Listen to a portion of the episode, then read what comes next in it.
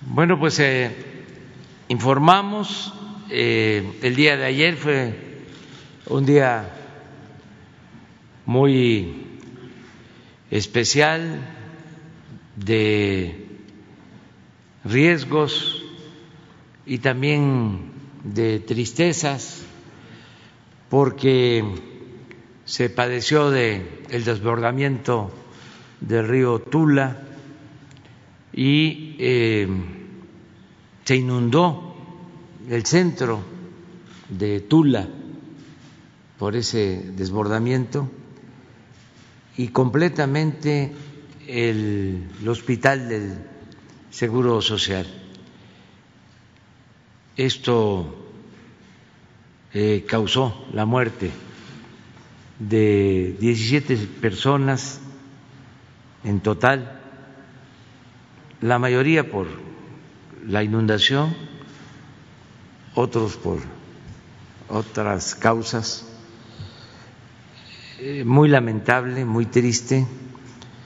Eh, se está atendiendo a los familiares de los que perdieron la vida.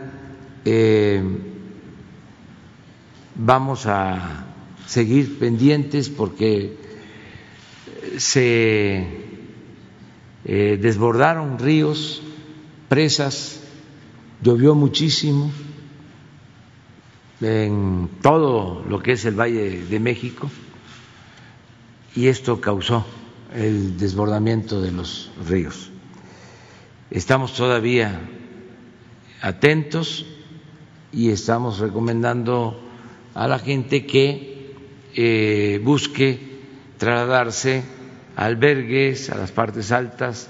Se está actuando apoyando a la población desde eh, los primeros momentos. Se está actuando el gobierno federal, en el caso de Tula, el gobierno del estado de Hidalgo, los gobiernos municipales, todos han estado ayudando. También, pues ayer, antes de las nueve de la noche, eh, se sintió fuerte el temblor en la Ciudad de México. Eh, tuvo, como se sabe, epicentro en Guerrero, en Acapulco. Afortunadamente, eh, no hay daños mayores.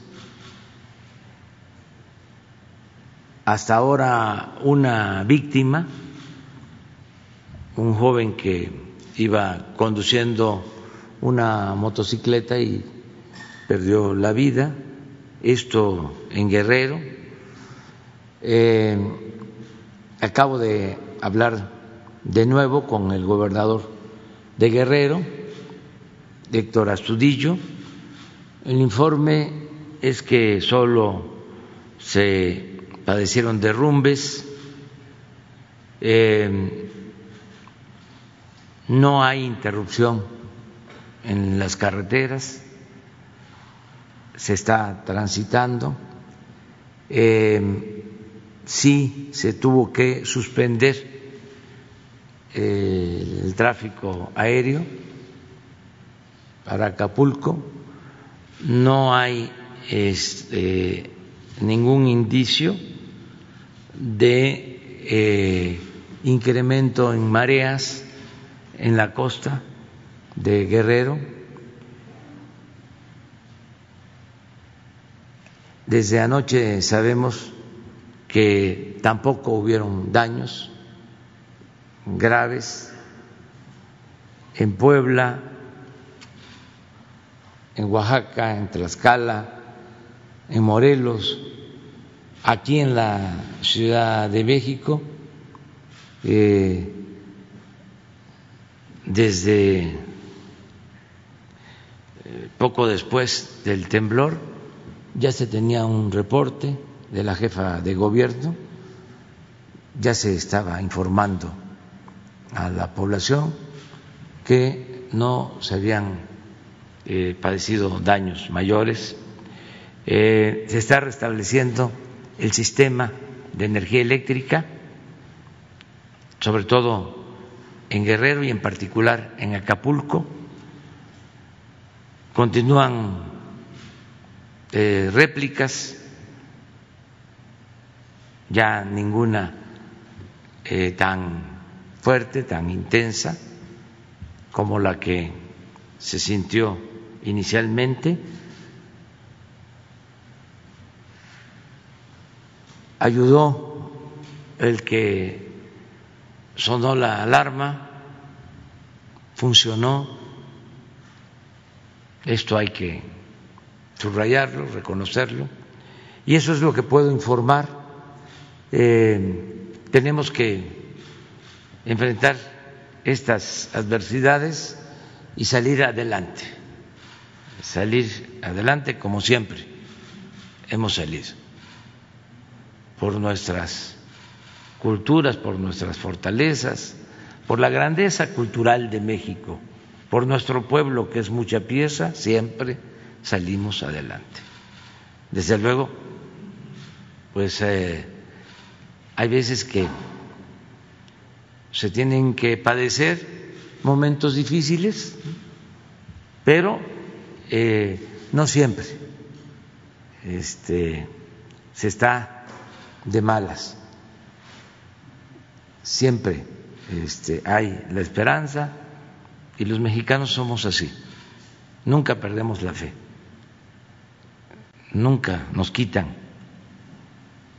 el derecho a la esperanza y vamos hacia adelante. Vamos a estar pendientes. Este, el gobierno está atento en todos lados.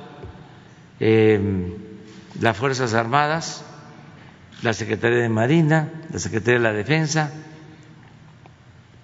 Protección Civil, con agua, todos estamos este, pendientes, atentos para actuar, pero afortunadamente ya pasó, ya es otro día el de hoy. Muy bien, vamos a informar sobre el quién es quién en las mentiras, porque pues también esto hay que estarlo atendiendo para que no se desinforme, no se manipule eh, porque hace daño también la manipulación, las mentiras eh, o las llamadas noticias falsas. Entonces vamos a seguir eh, con este sistema de información sobre notas falsas para ver si van mejorando este, y se va actuando con más profesionalismo, con más objetividad, aunque hay algunos que son este, muy cerrados y pues les gusta mentir cotidianamente, ¿no? De todas maneras hay que estar informando. No es por ellos, sino para que la población esté informada, es un derecho, el derecho a la información. Y así se ayuda mucho, porque imagínense si predomina la desinformación, la manipulación, la mentira, entonces, eh, ¿quiénes ganan pues los potentados, los que no quieren que haya cambios, los que no quieren que haya transformación, los conservadores, los que quieren que se mantenga el statu quo, ellos son los que ganan. Ellos son los que quisieran que no avanzara la transformación. Nada más que no han podido y no van a poder. Entonces, la mejor forma de enfrentar esa estrategia de manipulación es informando. Cómo se enfrenta eh, el rumor con información. Y aclarando todo, transparentando todo, no ocultando nada, y eso ayuda mucho. Por eso las conferencias eh, son pues importantísimas porque nos permiten tener comunicación con la gente. Hay personas en todo el país que están atentos a estas conferencias para informarse, porque saben que se dice la verdad, que no se ocultan las cosas y que se aclaran muchas eh, noticias falsas. Por eso vamos a darle la palabra a Elizabeth. Gracias, señor presidente. Buenos días a todas y a todos. Con la sección del quién es quién en las mentiras de la semana, se busca exponer las mentiras y la desinformación que circula en medios de comunicación y en redes sociales señalar las mentiras, el dolo informativo o el amarillismo de medios de comunicación, de comunicadores o de personajes de la vida pública en las redes sociales. Contribuye a fortalecer la democracia y dos de los pilares principales, el derecho a la información y la libertad de expresión. Aquí no hay censura, Aquí no se estigmatiza a ninguna persona. Si acaso se denuncian las mentiras y las campañas de odio y la desinformación. A este espacio hay quienes lo señalan de pretender censurar o estigmatizar a comunicadores y periodistas. Pero eso no es verdad. Aquí no se censura a nadie. Aquí solo se estigmatiza la mentira. Hoy se disfruta de una libertad como pocas veces en la historia. Eso lo saben bien los medios, periodistas, usuarios de redes sociales o los llamados influencers, que se expresan y cuestionan con absoluta libertad, que incluso llegan al extremo de mentir, denostar y ofender la figura presidencial. Este gobierno garantiza la libertad de expresión y el, derecho a disentir, como ha expresado el presidente Andrés Manuel López Obrador. No queremos personalizar, pero en días recientes algunos periodistas y conductores de noticias han afirmado con dolo que por la desaparición del Fonden el gobierno no ha apoyado a los damnificados de las lluvias de Veracruz, Puebla, Nayarit, Jalisco y Sinaloa. Solo queremos recordar que se está atendiendo a todos los afectados por inundaciones y deslizamientos de tierra Incluso se han llevado a cabo reuniones de gabinete y en los estados para coordinar de mejor manera la ayuda. En otro punto, queremos aclarar que la semana pasada se presentó un mensaje falso sobre el gas bienestar que usurpó la identidad de un medio de comunicación, cuyo correo coincidía con el de otras cuentas verificadas de periodistas y de personalidades. Así se expuso en esta sección pero no se juzgó a ningún periodista ni a ninguna empresa, no se difamó a nadie. Como sí afirmó una de las personas dueñas de la compañía involucrada en el tema, quien por cierto dijo que lo acusamos de golpistas. Nada de ello es verdad. Lo que sí nos dio gusto fue que la comunicadora como la empresa se deslindaron de una red de cuentas automatizadas, sumamente agresivas, que se dedican a desinformar, insultar y denostar al presidente de la República y a sus colaboradores. Bueno, esta es nuestra introducción. Ahora vamos a pasar con las tres noticias que traemos el día de hoy. La primera, Legislador racista que difunde mentira para sembrar encono. Hablando del tema sobre el cambio de la emblemática estatua de Cristóbal Colón en la Avenida Reforma, el diputado electo Gabriel Cuadri publicó en sus redes sociales algo que parecería absurdo. Destruye el gobierno de la Ciudad de México a Cristóbal Colón en el Paseo de la Reforma por un engendro sectario. Estamos en manos de fanáticos. Tenemos que sacarlos en 2024. Bueno, primero, esta información es falsa, pero más que eso, indigna la manera tan velada de racismo y discriminación en los dichos justo en la conmemoración de los 500 años de la resistencia indígena. Cuadri podría presentar iniciativas, preguntas parlamentarias, hasta demandas, pero no, prefiere la calumnia y llamar al odio. La Secretaría de Cultura del Gobierno de México y el Instituto Nacional de Antropología e Historia informaron a través de un boletín de prensa el día 6 de septiembre de este año que en conjunto eh, escultórico de Cristóbal Colón se encuentra en buen estado. Aquí podemos ver las fotos de que no está destruida, está en reparación desde el año 2020 en que fue retirado de su ubicación sobre el Paseo de la Reforma. Este conjunto ha sido atendido por personal especializado en materias de conservación y restauración. La jefa de gobierno informó que en lugar donde se encontraba el monumento de Colón, se colocará la figura que representa a una mujer indígena. Esto es lo que le indigna al señor Cuadri. La siguiente, por favor. Medios de, difunden noticia falsa sobre premios de la rifa del avión presidencial. El día de ayer, diversos medios de comunicación revivieron una nota de meses pasados en la que se aseguraba que los premios de la rifa del avión presidencial no habían sido entregados a 13 hospitales como se había prometido. Esto es falso. Cada uno de los 13 hospitales públicos ganadores del sorteo en 2020 recibió 20 millones de pesos.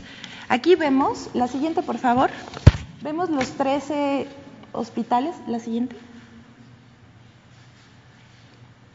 Muy bien, aquí están eh, los números ganadores de hospitales COVID, entre los que se encuentran por estados e instituciones, la institución Servicios Estatales en Morelos, el ISTE en Tamaulipas, el ISTE en Zacatecas, la SEDENA en Coahuila, eh, la SEDENA en Oaxaca, Servicios Estatales en Chiapas, el IMSS en Nayarit, Servicios Estatales en Veracruz, el IMSS en el Estado de México, eh, servicios estatales en Sinaloa, el IMSS en Michoacán, servicios estatales en Guanajuato y servicios estatales en el Estado de México. Está a las fechas de transferencia. Mm, ok. Sí, otra lámina, por favor. Aquí está. Dice eh, las fechas de transferencia, por ejemplo, la primera, en la primera, que es del Fondo de Salud para el Bienestar, es del 21 de julio del de 2021. El Fondo de Salud para el Bienestar, 21 de junio también. Ahí está qué días también el convenio que se realizó en la columna y qué día fue firmado el documento. Bueno, esto no solo es engañoso, es falso y malintencionado. Estas tipo de notas buscan desanimar la participación de la gente en el sorteo por una buena causa que se realizará, eh, que realizará la Lotería Nacional el próximo 15 de septiembre, cuyos recursos obtenidos se utilizarán para apoyar a deportistas mexicanos que participaron en los Juegos Olímpicos y Paralímpicos Tokio 2020. La siguiente, por favor. Una vez más, CONACYT es objeto de ataques y mentiras. El 5 de septiembre el diario Milenio publica una nota titulada Médicos dudan de la eficiencia de ventiladores del CONACYT para enfermos de COVID-19. Asegura que en un documento interno de la Secretaría de Salud revela que algunos doctores dudan de la calidad de los respiradores artificiales EGECAT y GATSI desarrollados por CONACYT, supuestamente porque son rudimentarios y que no cuentan con la autorización de COFEPRIS. La información presentada en esta pieza informativa es falsa. Un informe del Consejo Nacional de Ciencia y Tecnología del día 6 de septiembre de este año presenta la opinión de al menos cuatro expertos que aseguran que los respiradores artificiales GATSI y EGECAT funcionan correctamente para atender a los pacientes que la requieran. CONACIT, en colaboración con la iniciativa privada, fabricó 1.300 ventiladores GATSI y EGECAT y tan funcionan que, por ejemplo, se distribuyeron 290 ventiladores EGECAT, 100% diseño y manufactura mexicana, en hospitales del ISTE y del INSABI, atendiendo a la pandemia a 935 pacientes. Por su parte, se distribuyeron 494 respiradores GATSI en INSABI, IMSS, ISTE y CEMAR, con los que se han atendido a 11.319 pacientes de COVID. Como datos adicionales, con la fabricación de estos respiradores artificiales, el gobierno ahorró 353 millones de pesos. El costo promedio de un respirador en el mercado es de 660 mil 249 pesos, mientras que un ventilador EGECAT y GATSI cuestan 307 mil 500 pesos, es decir, la mitad. Cabe destacar que el esfuerzo que realiza el Gobierno de México para el fortalecimiento de las industrias nacionales también tiene contempladas la de salvar vidas. Es por ello que los ventiladores médicos GATSI y EGECAT se encuentran tratando pacientes en 26 hospitales del ISTE, en 28 hospitales del IMSS, Además, 24 hospitales del INSABI y 6 hospitales de la Secretaría de Marina. Al respecto del dicho, la siguiente, por favor. Aquí tenemos el del dicho de la nota de Milenio, donde dice que también dice que COFEPRIS eh, no habría liberado el, el, permiso. Aquí tenemos el documento de COFEPRIS, en donde dice es una agencia reconocida internacionalmente y calificada como nivel 4 por la Organización Parlamentaria de la Salud y lo ya autorizaron los dos respiradores. Hasta aquí la sección de hoy. Tengan una muy buena mañana. Gracias, La compañera, el compañero, tercera, cuarto, quinto. A ver si nos acordamos después. Sí. Buenos días, presidente. Beatriz Contreras, de Revista Polemón. En los últimos días, como ya se mencionó, han habido lluvias muy fuertes que provocaron el desbordamiento de lluvias, digo, de ríos, perdón, y eh, esto ha provocado que muchas familias pierdan eh, pues prácticamente todo. Eh, hay casos muy graves en Ecatepec de Morelos, en el Estado de México, y en Tula de Allende, en Hidalgo, como ya lo comentaban. Y muchos se han aprovechado de esto, como ya vimos al legislador Gabriel Cuadri, para decir que casi casi los desastres naturales ocurren porque se desapareció el Fonden, pero pues en realidad sabemos que había muchísima corrupción y queríamos saber eh, qué opinión tiene de estas críticas y si le podría mandar un mensaje de solidaridad a las víctimas y eh, cuál es el plan que se está llevando a cabo para apoyarlas. Bueno, em, los eh, conservadores siempre lo he dicho, además de la hipocresía, los eh, caracteriza la corrupción. Son muy corruptos. Entonces, les eh, molestó mucho porque el gobierno era un botín para beneficio de una minoría. El gobierno estaba tomado, estaba secuestrado al servicio de una minoría rapaz. Entonces, el presupuesto público eh, se quedaba en unas cuantas manos, no le llegaba a la gente el presupuesto, que es dinero de todos.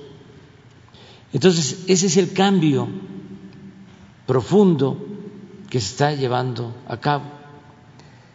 ¿Cómo robaban? De distintas formas, mediante contratos eh, leoninos, como por ejemplo los eh, reclusorios que se tenían que pagar por mantener esos reclusorios a empresas, algunas vinculadas a los medios de información. Se tienen que pagar cada año 16 mil millones de pesos por ocho reclusores. 16 mil millones de pesos.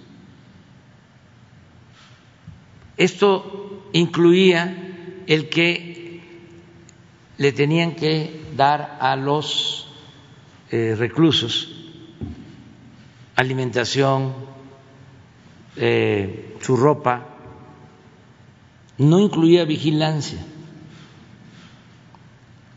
¿Cuánto costaba este, mantener a un recluso por estos contratos? Cuatro mil quinientos pesos diarios.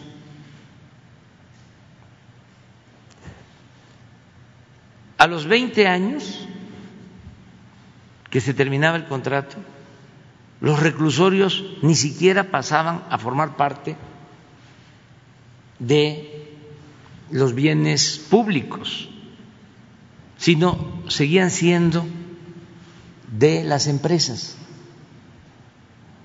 Entonces, estos contratos leoninos se revisaron y eh, se modificaron en beneficio de la hacienda pública para no pagar tanto.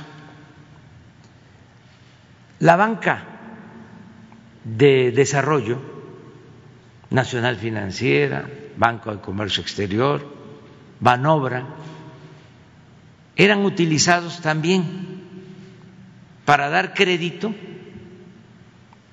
que en la mayoría de las veces no pagaban a empresas que supuestamente venían a invertir a México. No traían nada de dinero. No había inversión extranjera. Eran acuerdos en la cúpula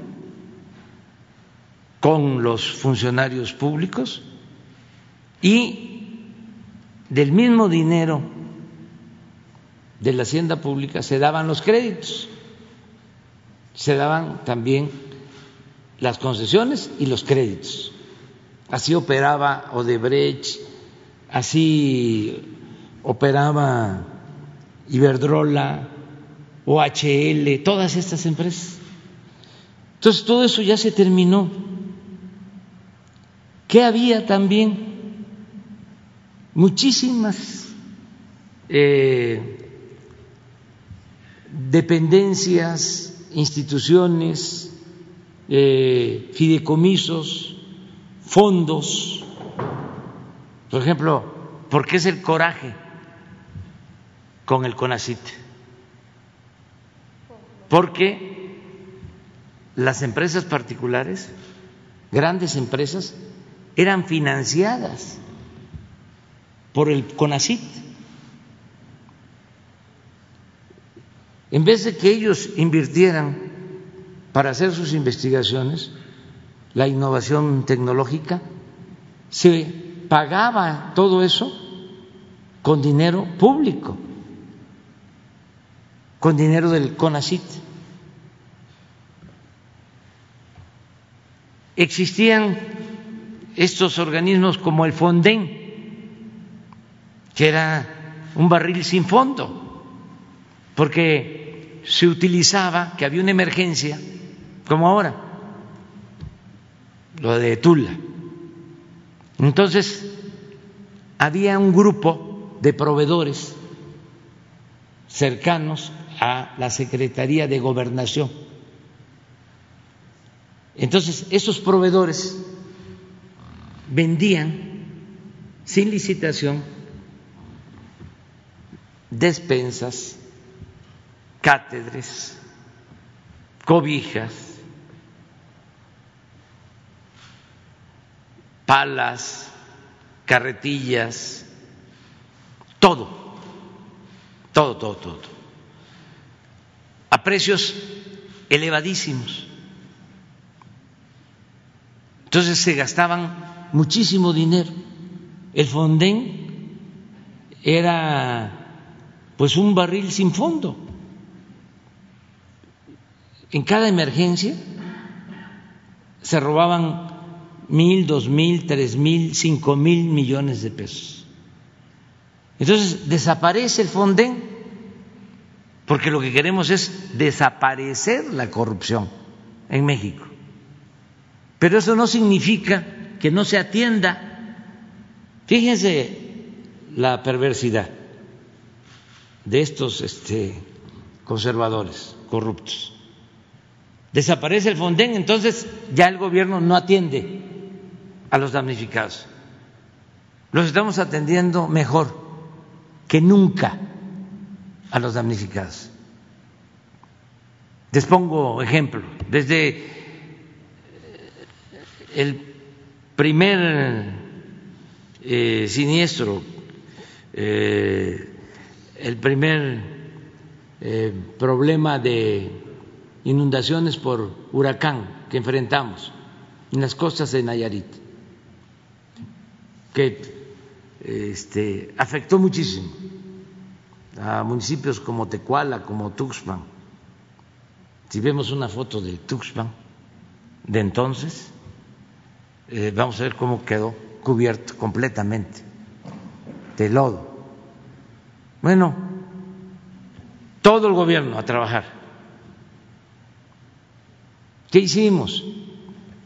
Entregamos apoyos para alimentación en seres domésticos, construimos vivienda, reconstruimos caminos, puentes, hicimos bordos, se llevaron a cabo obras de desarrollo urbano en todos los pueblos, rehabilitamos completamente.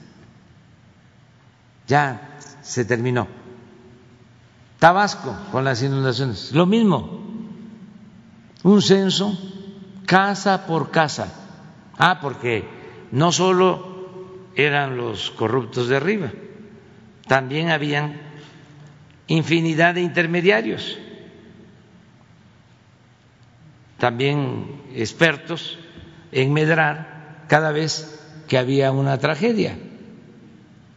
Ellos eran los que se quedaban con la mayor parte de las despensas o las láminas o lo que se le entregaba o debía entregarse a la gente. Entonces, ahora ya no es así.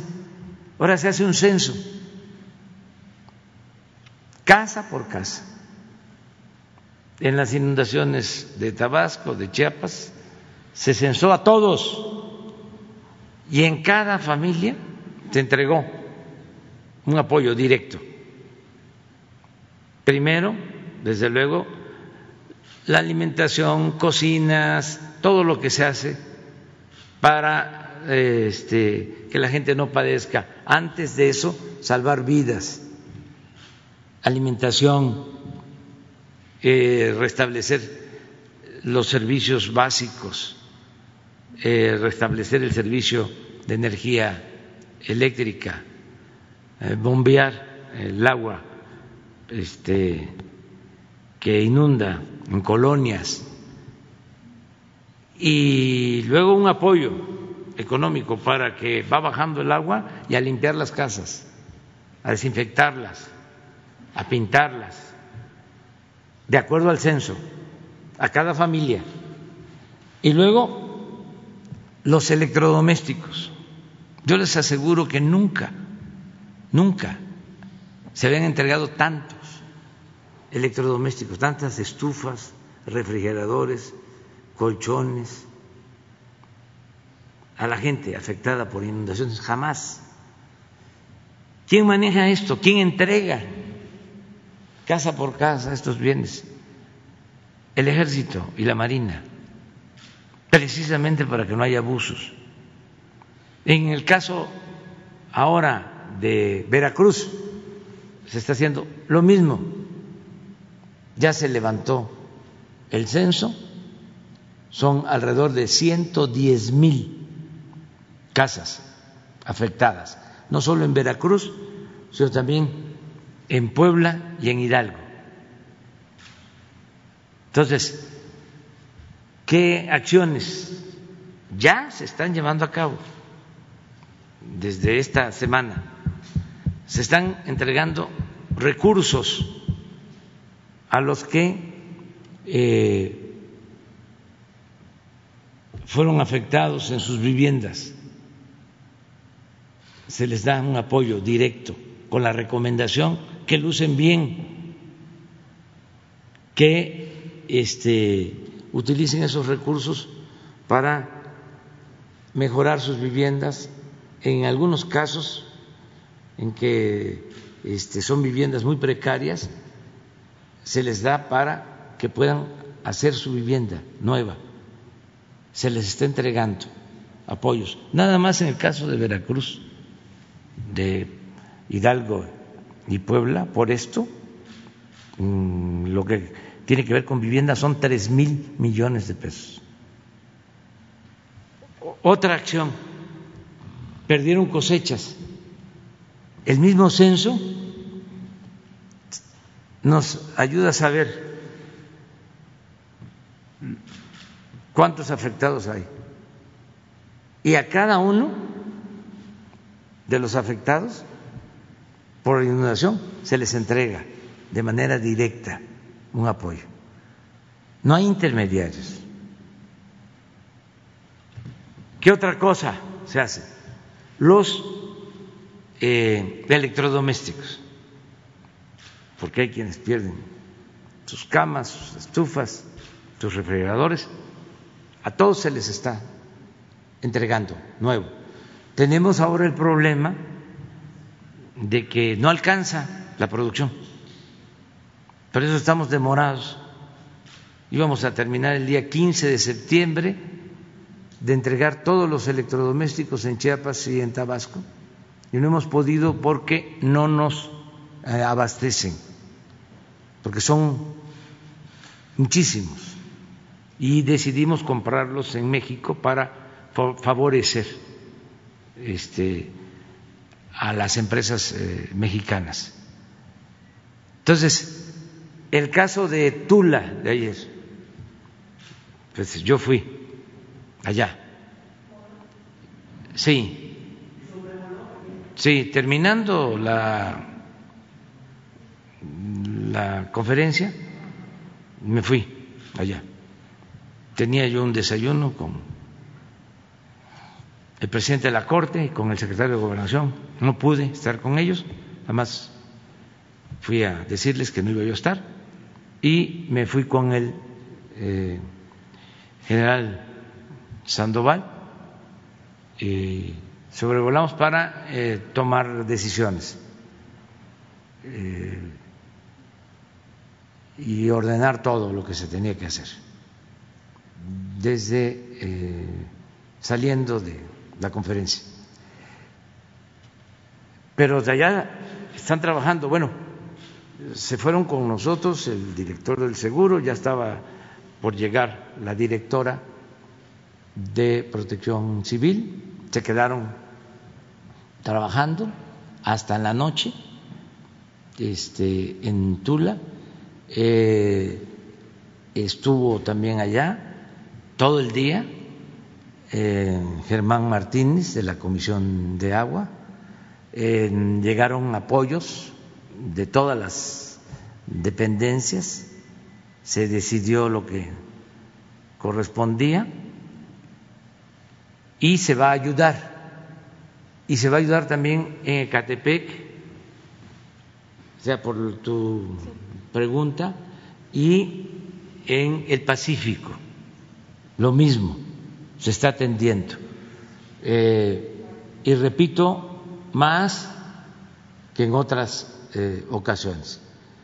Em, lo del Fonden, pues es eh, una manera, ¿no?, de estar este, cuestionando la verdad están muy eh, desesperados nuestros adversarios porque no han podido mm, avanzar en el propósito de frenar la transformación del país. Ellos quisieran que regresara lo de antes, es decir, la corrupción, eh, el clasismo, el racismo, todo esto que vimos ahora, que eh, está emergiendo, este racismo que siempre ha existido, de siglos, pero que hipócritamente se ocultaba. Ahora sale. Y yo no diría que es, este, ¿cómo se llama el señor? Cuadri. No es nada más él. Él es como el señor Abascal que vino, ¿no? Que hay que hasta este, reconocerles que dan la cara y son sinceros. Este, francos. Ahora sí que es franquismo franco.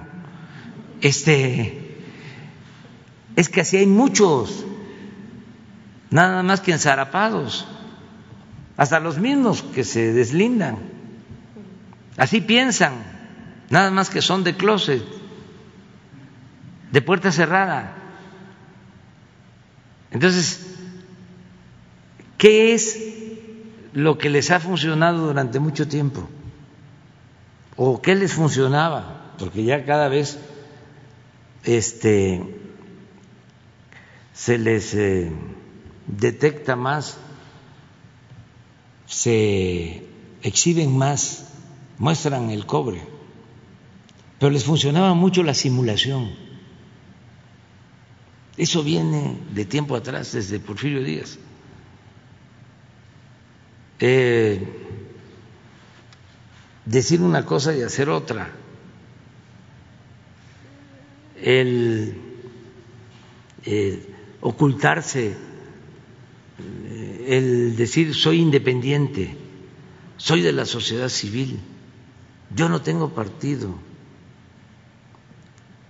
El otro día estaba yo viendo a alguien que decía, este, yo soy del centro ni de derecha, ¿no? Sí, ni de derecha ni de izquierda, yo soy del, centro. pues eso es una toma de partido, pero ya no es así. Eh, ojalá y cada vez se este, transparente más la vida pública, porque eso ayuda mucho, que la gente se manifieste y que no les dé pena. Por eso lo del señor Abascal es bienvenido. Nosotros no vamos a aplicar ninguna medida represiva, no hemos aplicado el 33 que se utilizaba para expulsar a extranjeros que cuestionaban al gobierno se usó en el sexenio pasado, en el de Calderón, en el de Fox, siempre. Expulsaban. Eso nunca lo vamos a hacer nosotros. Este, hay libertad, incluso hasta celebro que todo esto se esté expresando. Ahora que la jefa de gobierno toma la decisión de que haya una escultura de una mujer indígena en Paseo de la Reforma, lo veo muy bien. Lo veo muy bien. Este lo celebro porque es un reconocimiento a la grandeza cultural del México profundo, del México prehispánico, a sus culturas, todo lo que fue vilipendiado, menospreciado. Todo lo que eh, se discriminó, porque el racismo y el clasismo, la discriminación, el sentirse de que uno es superior, de sangre azul, todo eso tiene una justificación, es eh, tratar de apoyarse en esa supuesta superioridad para oprimir, para someter, para robar, para saquear. ¿Cómo se invade otro país? ¿Cómo se justifica el que una nación someta a otro pueblo? Pues tiene que hacerlo en aras de la civilización, de la superioridad, que es lo que siempre se ha hecho en la historia. Entonces ahora eh, que se decide poner esta escultura, yo lo veo muy bien, porque tenemos que sentirnos orgullosos de nuestro pasado. Quien no sabe de dónde viene no va a saber hacia dónde va. Y es este, reivindicar hasta eh, otros eh, hechos eh, históricos lamentables. Por ejemplo, no se les quería dar lugar a los bautizados indios verdes. Se buscaba esconderlos. De ahora que en el Paseo de la Reforma esté una mujer indígena,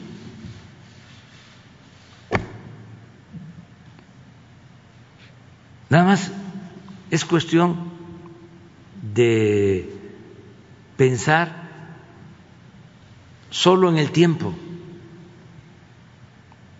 ¿Cuántos años de dominación colonial? 200. Eh, 500 años de, desde que llegan los invasores, 300 de dominación y 200 de independencia. Pues son 500 en total. Pero hacia atrás ¿Cuántos años de desarrollo cultural en México? Acabo de estar hace relativamente poco en Calakmul y este, como también se advierte en Teotihuacán, en una pirámide enorme, enorme, enorme, enorme se cubre otra, se, se protege, se tapa otra.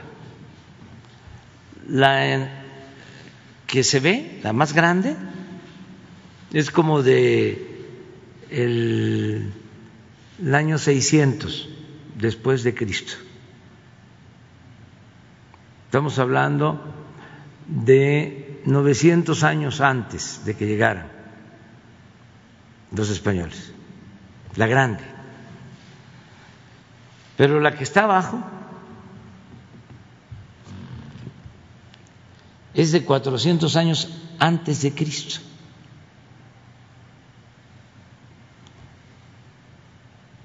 O sea, que eh, la nueva, entre comillas, eh, se hizo eh, encima de una que tiene una antigüedad o tenía una antigüedad entonces de mil años. Y se cubre porque hay unos mascarones de estuco y un mural con un mercado maya Estamos hablando de 400 años antes de Cristo, casi en la transición de lo que fue la cultura olmeca a la maya. con una pintura mural que se ha conservado. Por eso la cubrieron y la cuidaron. Bellísima. Y precisamente lo que hay, entre otras cosas, de otros personajes, hay una mujer con un vestido transparente toda una obra de arte. El pintor de lo mejor que puede haber, lo más sensible, exquisito, fino, arte. Bueno, ¿por qué no este exaltar eso?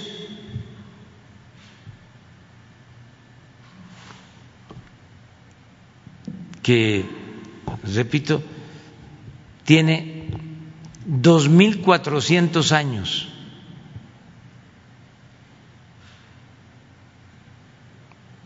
Dos mil cuatrocientos años. Lo de Colón, muy importante, desde luego. Tiene 500 años. Lo que les estoy hablando de la pintura de Calakmul, 2.400 años. Entonces, ¿por qué nos enojamos? Si esa es la grandeza de México. Si lo bueno que somos en la actualidad lo heredamos en buena medida, no estoy desconociendo lo que se obtuvo después de la invasión, pero muchas cosas buenas que tenemos los mexicanos vienen de antes de la llegada de los invasores. muchísimas cosas buenas. Es cosa nada más de que vayan a Oaxaca y que este, se queden ahí, en los pueblos originarios, y que vean cómo es su organización social comunitaria, y que vean cómo es el tequio y que vean cómo cuidan la naturaleza y que vean cómo se respeta a los ancianos y a los niños y que vean cómo se da servicio a la comunidad y cómo se respeta a todos los integrantes de la comunidad y cómo hay democracia comunitaria. Y eso viene de tiempo atrás. Fíjense lo que sirve el mantener esas tradiciones, esas costumbres, esas culturas. No puedo, como presidente de México, eh, desgraciadamente, por la corrupción, no puedo entregar recursos de manera directa a muchos gobiernos municipales porque no tengo confianza de que se vayan a aplicar bien, que se vayan a manejar con honradez. ¿Y saben en dónde no tengo duda de entregar así los recursos? En los municipios indígenas de Oaxaca. ¿Por qué? Porque hay valores, porque hay honestidad. Entonces, todo eso tiene que ver con las culturas, con las grandes civilizaciones que florecieron en lo que hoy es nuestro querido México. Entonces, no debemos este, eh, seguir ocultando ese pasado, avergonzándonos de ese pasado. Al contrario, esa es la gran eh, riqueza de México, sus costumbres, sus tradiciones. Esa es la gran reserva de valores que tenemos. Entonces, es importante este, aclarar esto y también eh, no enojarnos si este, hay muchos cuestionamientos o muchas críticas. Yo creo que estamos viviendo también un momento importante, interesante, eh, porque antes pues los medios no cuestionaban más que a los opositores. Al gobierno no lo cuestionaban. Todos se dedicaban a quemarle incienso a los gobernantes con honrosas excepciones. ¿Qué ha habido de revistas, de periódicos independientes en México en la historia reciente? Pues en, el 68 el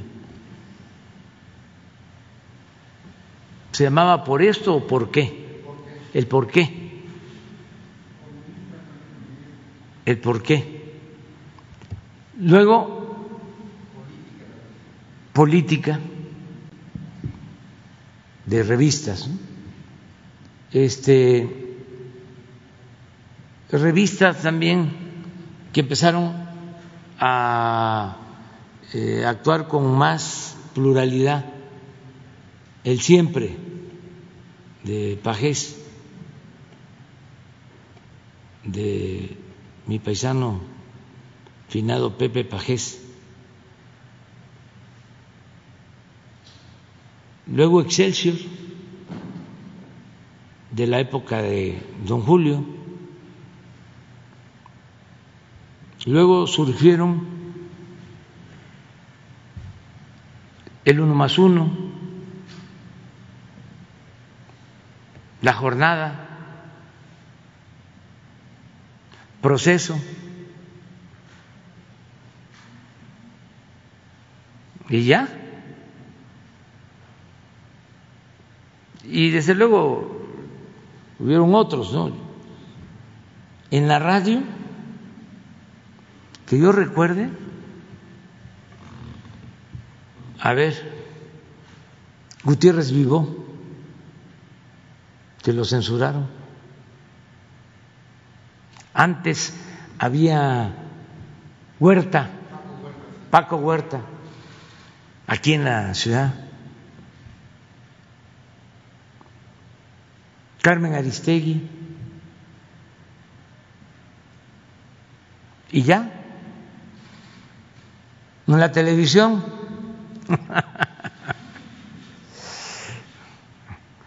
A ver, ayúdenme.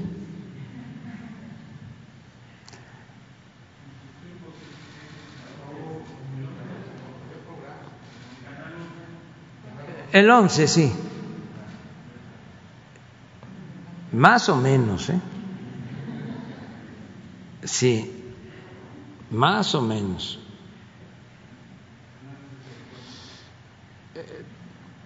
En el 11 es donde estaba, como Saldaña, ¿no? Jorge, Jorge Saldaña. ¿Y ya?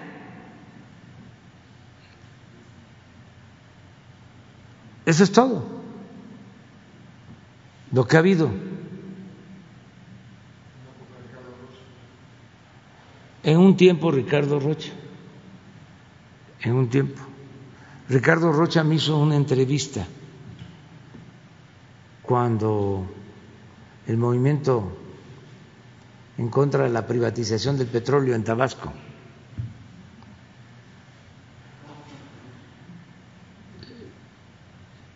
que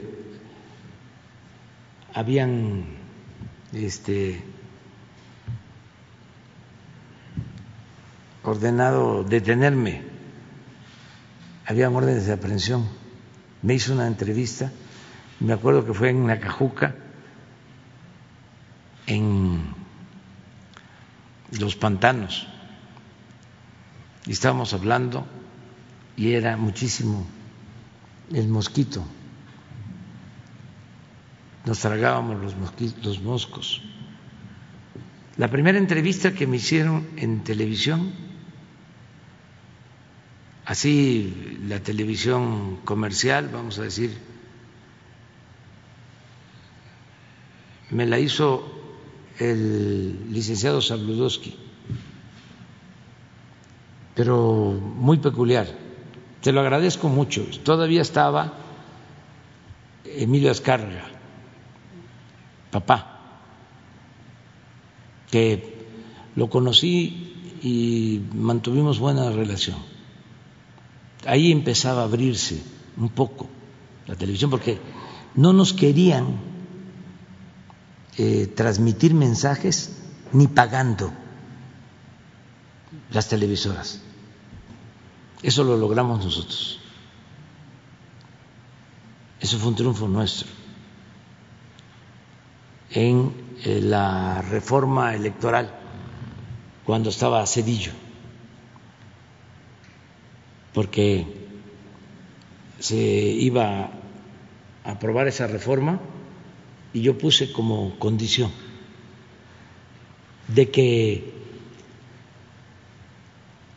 continuábamos en la mesa si se permitía que pagando nos permitieran sacar mensajes en la televisión. Les estoy hablando de 1995-96. O sea, antes ni pagando, no era de que este yo quiero anunciar un producto, quiero anunciarme, ¿cuánto me cobras? ¿Cuál es la tarifa? y paso un mensaje. No, nada, ni pagando.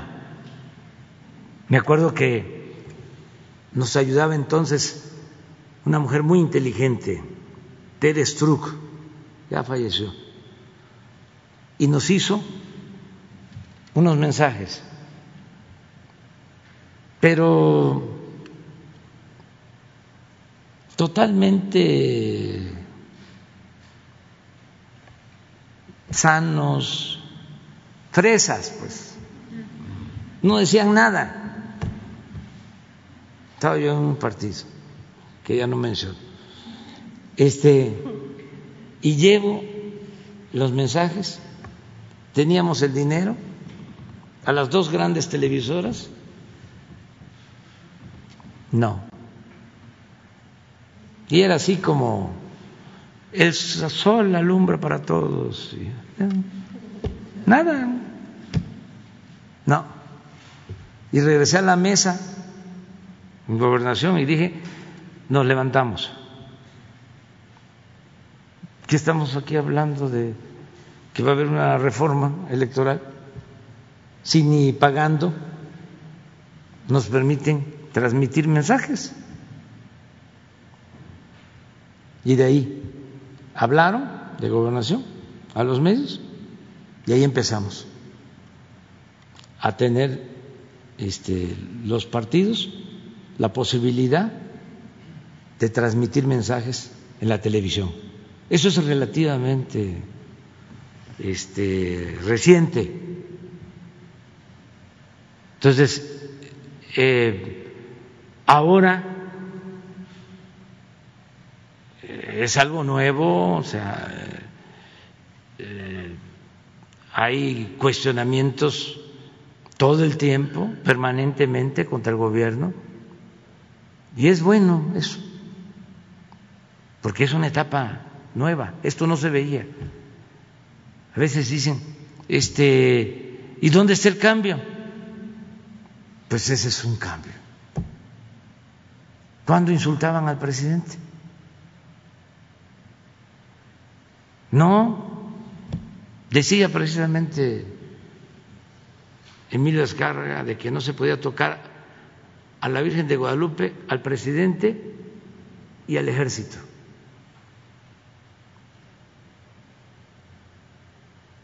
Y él decía que esa empresa tenía que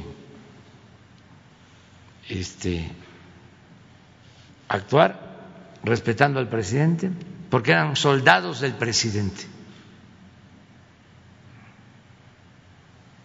Todo esto ha cambiado mucho y qué bueno, pero ya me alargué bastante. Gracias. En, una segunda pregunta, presidente, eh, eh, han habido tantos cambios en este sexenio que el día de ayer eh, ya la resolución de la Corte fue que se hizo inconstitucional la penalización del aborto y ¿qué opinión tiene sobre la resolución o si su desayuno fue para comentar este tema respecto a lo que resolvió la Corte ayer. No tuve tiempo de tratar nada prácticamente, solo este, les dije al secretario de Gobernación y al presidente de la Corte que tenía que irme a Tula y que este, quedaban en, en su casa y que ellos desayunaran y ya se quedaron. Pero no hablé. Eh, yo lo que opino es de que esta es una decisión del Poder Judicial, de la Suprema Corte, que este, fue prácticamente unánime, que debe de respetarse, que este, no debemos nosotros, en mi caso, tomar partido porque hay posturas encontradas. ¿no?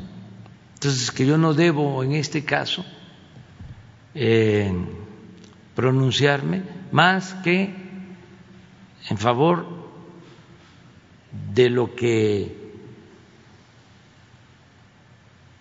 ya resolvieron los ministros de la Suprema Corte. Tenemos que ser respetuosos de la legalidad.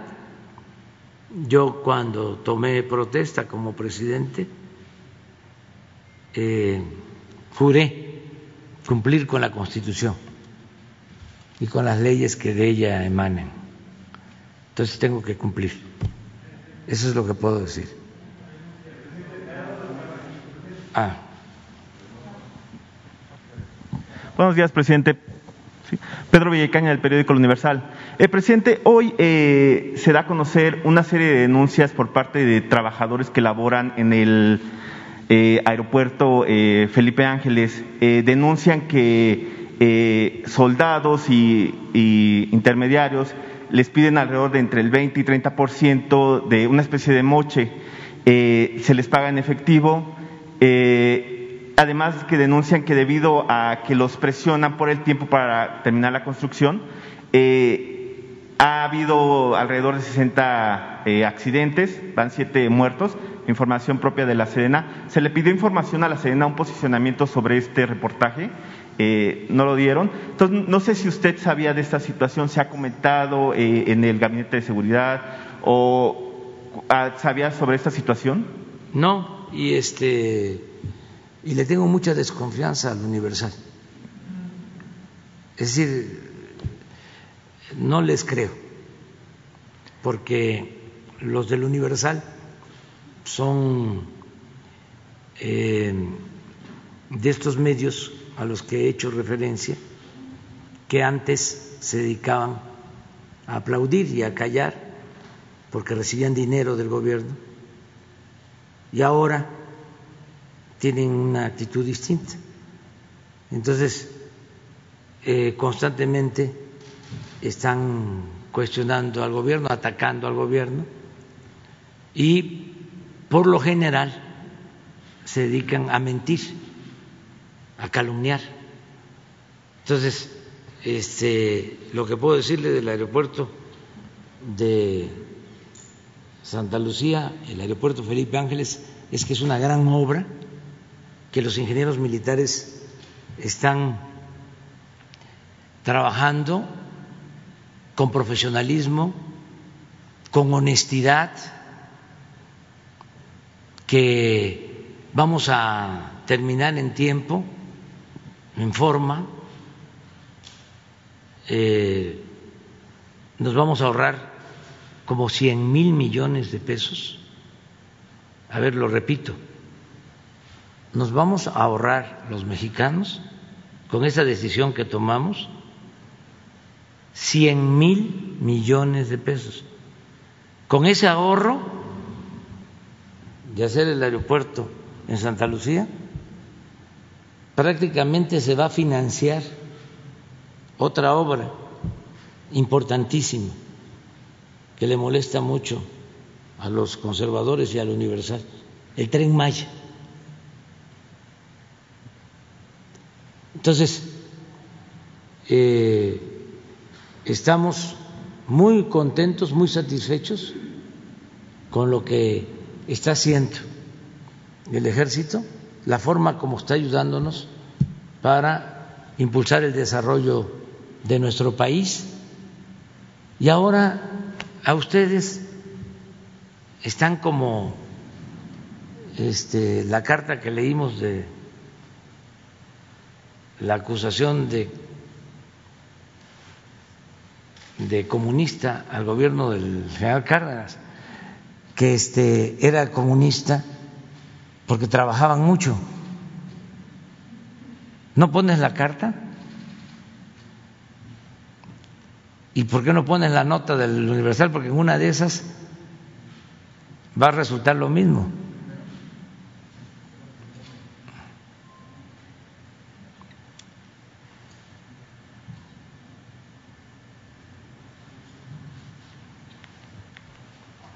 Nada más este, la, la cabeza, ya se pueden imaginar. Cobran moches a trabajadores de Aeropuerto Felipe Ángeles. Esto nunca se había visto en el Universal. Nunca una cabeza así. Lo celebro.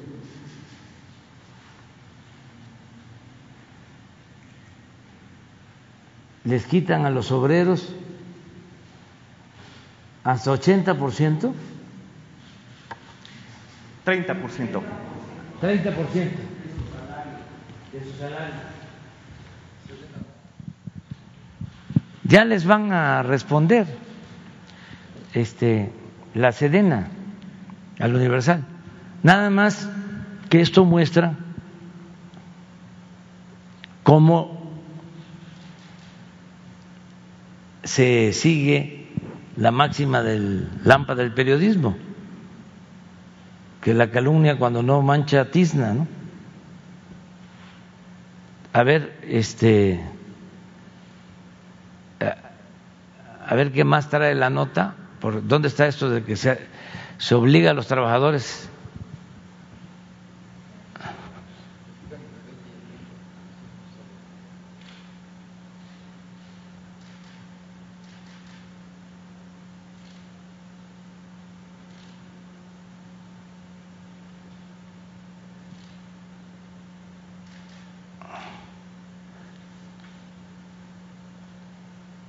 Aquí está. Esto es lo que estoy buscando.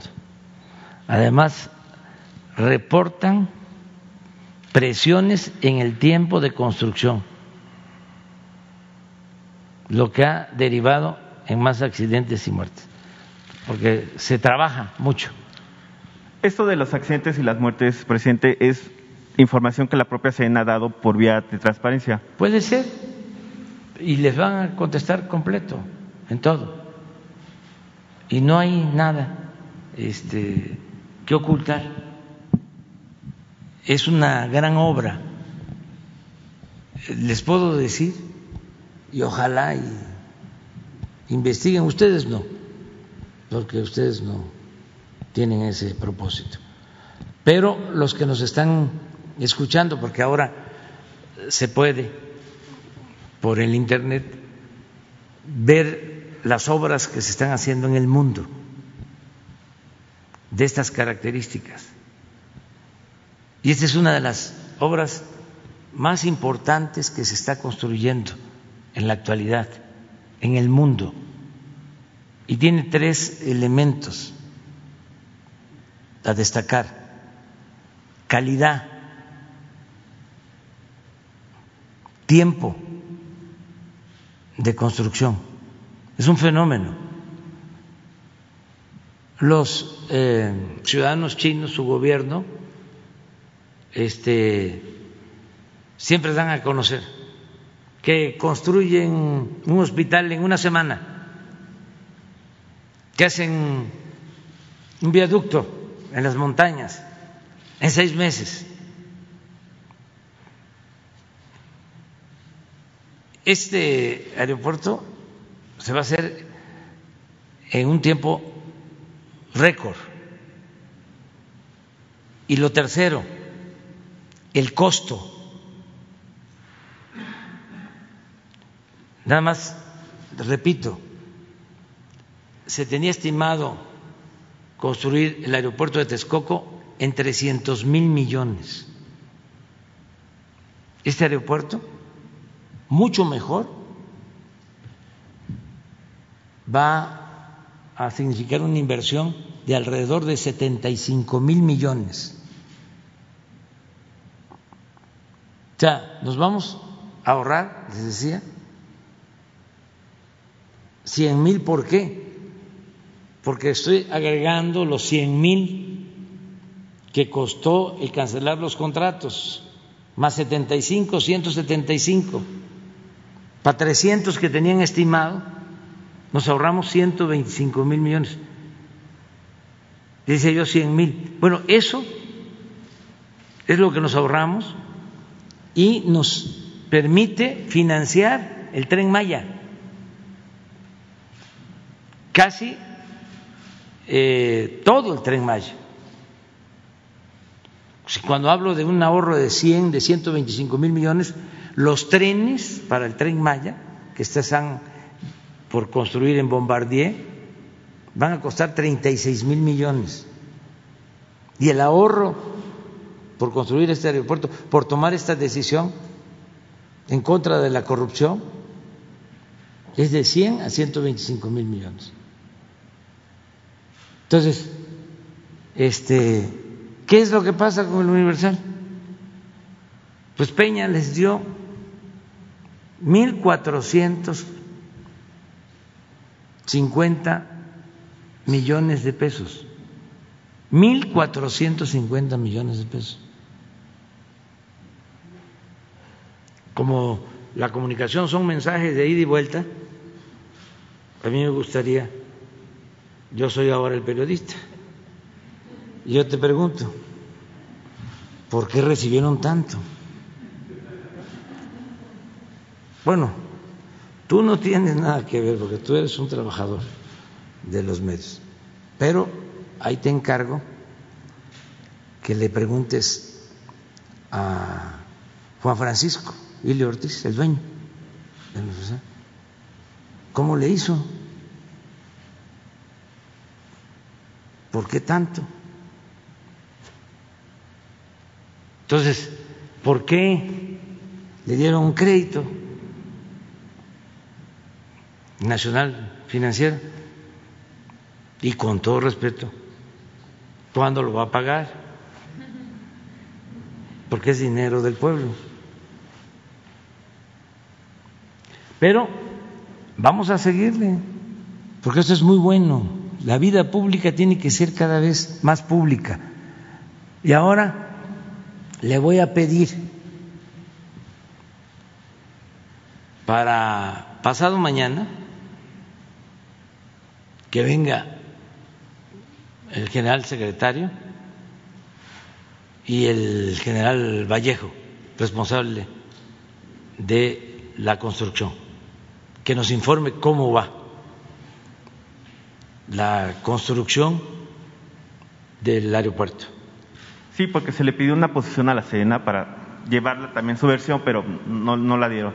No, es que me imagino que ven Universal y ah, o sea, es mejor que aquí se este, ventile, como lo estamos haciendo.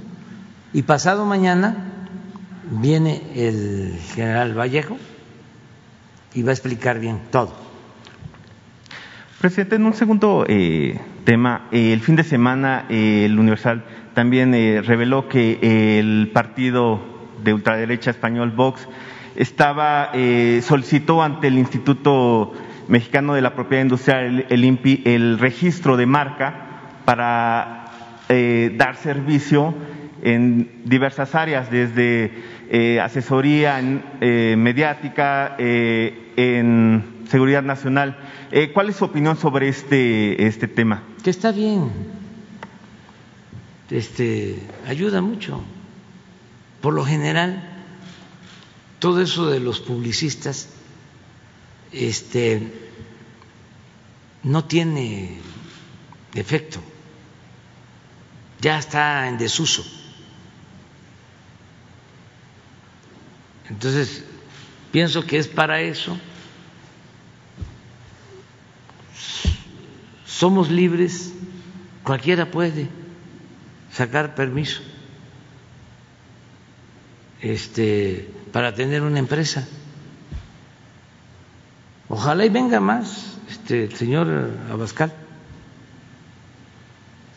este, para que eh, siga él hablando y diciendo lo que otros callan, aunque piensen lo mismo. No afecta en nada eso. Este,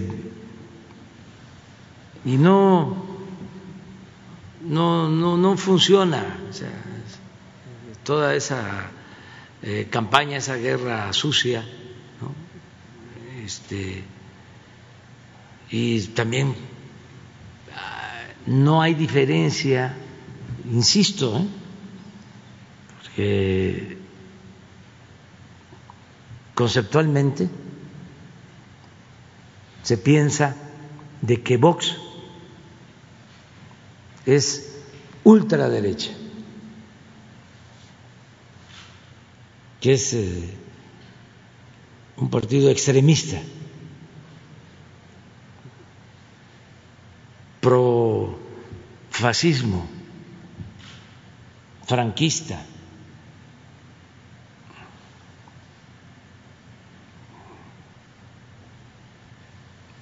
defensor de la monarquía. Bueno, pues todo eso es la derecha.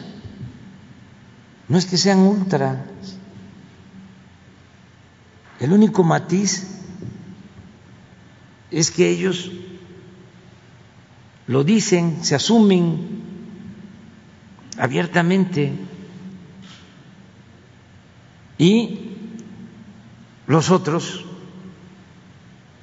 callan, son hipócritas.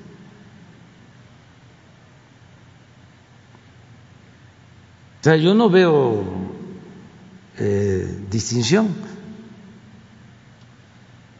Decía Melchor Ocampo, de los que se llamaban entonces o se autonombraban moderados, liberales, conservadores y los centristas, pero en ese entonces moderados.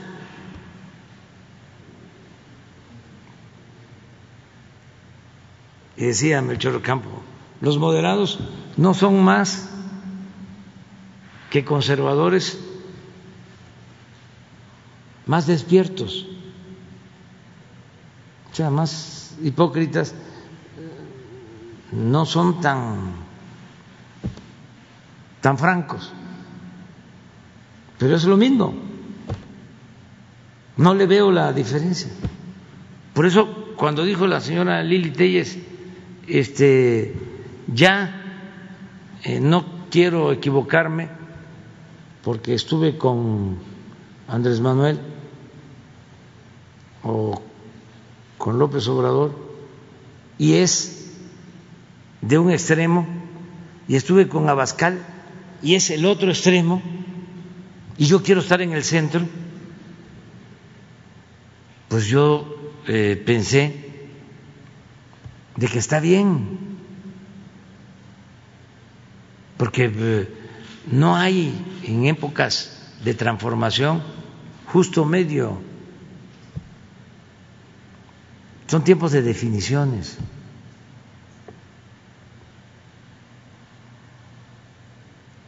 Entonces, sí, son dos agrupamientos, nada más. liberales y conservadores, no hay más. Y eso así ha sido toda la historia. Eh, se ha ido eh, agregando socialismo, comunismo, fascismo, neoliberalismo, pero los troncos, las corrientes principales, es conservadurismo, liberalismo. Eso es, no hay otra cosa.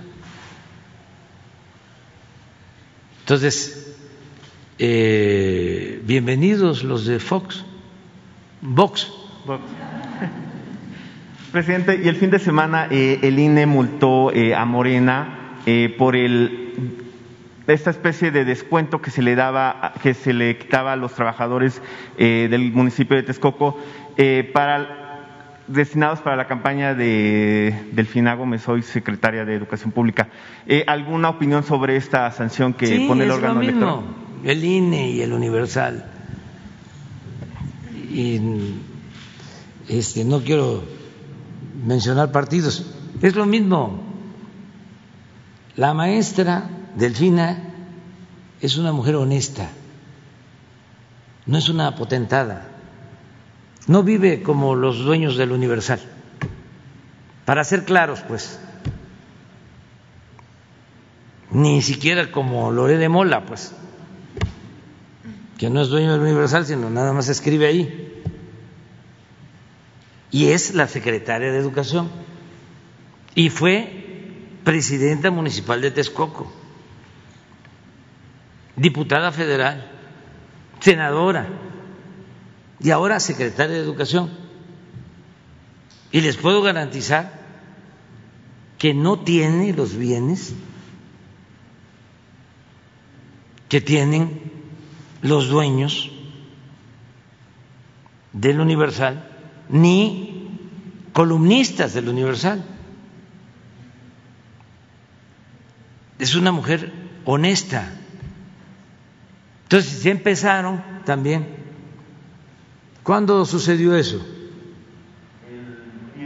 No, no, no, no. ¿Cuándo este, fue la acusación?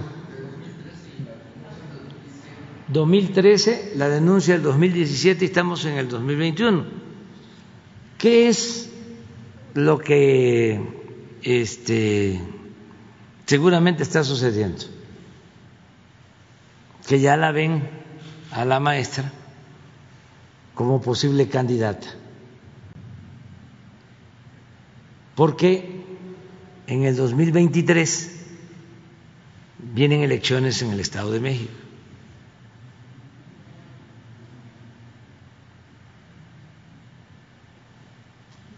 Siempre digo, no hay texto sin contexto. Y no es contestarle al Universal, a ti te respeto mucho y también a los dueños del Universal, pero tenemos que este, dialogar y debatir. Y me importa mucho eh, el informar. Las conferencias son para eso. No es un diálogo cerrado entre nosotros, ¿no? No es la academia o un salón de clases. Aquí nos están viendo, nos están escuchando millones. Y sobre todo me importan mucho los jóvenes,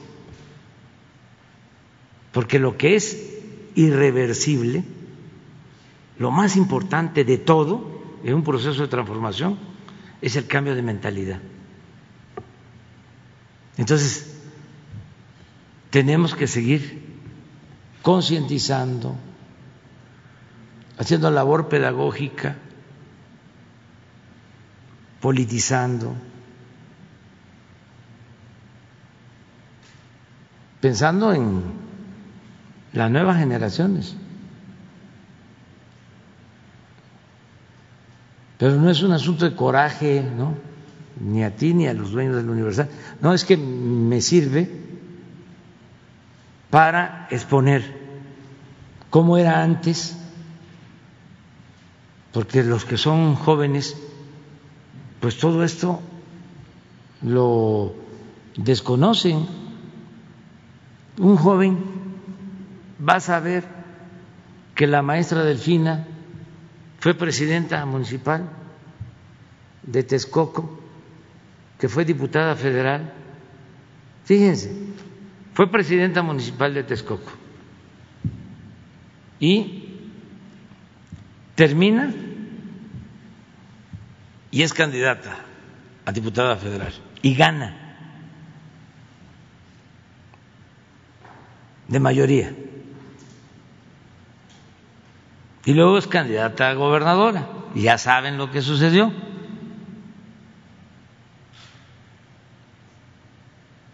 O ya imaginan. Y luego es candidata a senadora y gana, debe haber ganado con más de un millón de votos de ventaja. A ver si no está por ahí el resultado del Estado de México. Y ahora resulta que el INE sanciona a Morena porque supuestamente cuando la maestra estuvo de presidenta municipal pedía igual moches como lo del aeropuerto, pero ahí era para que compraran sillas de rueda y presentaron una denuncia por eso. ¿Ustedes creen que el Universal se ocupó de decir que en esa campaña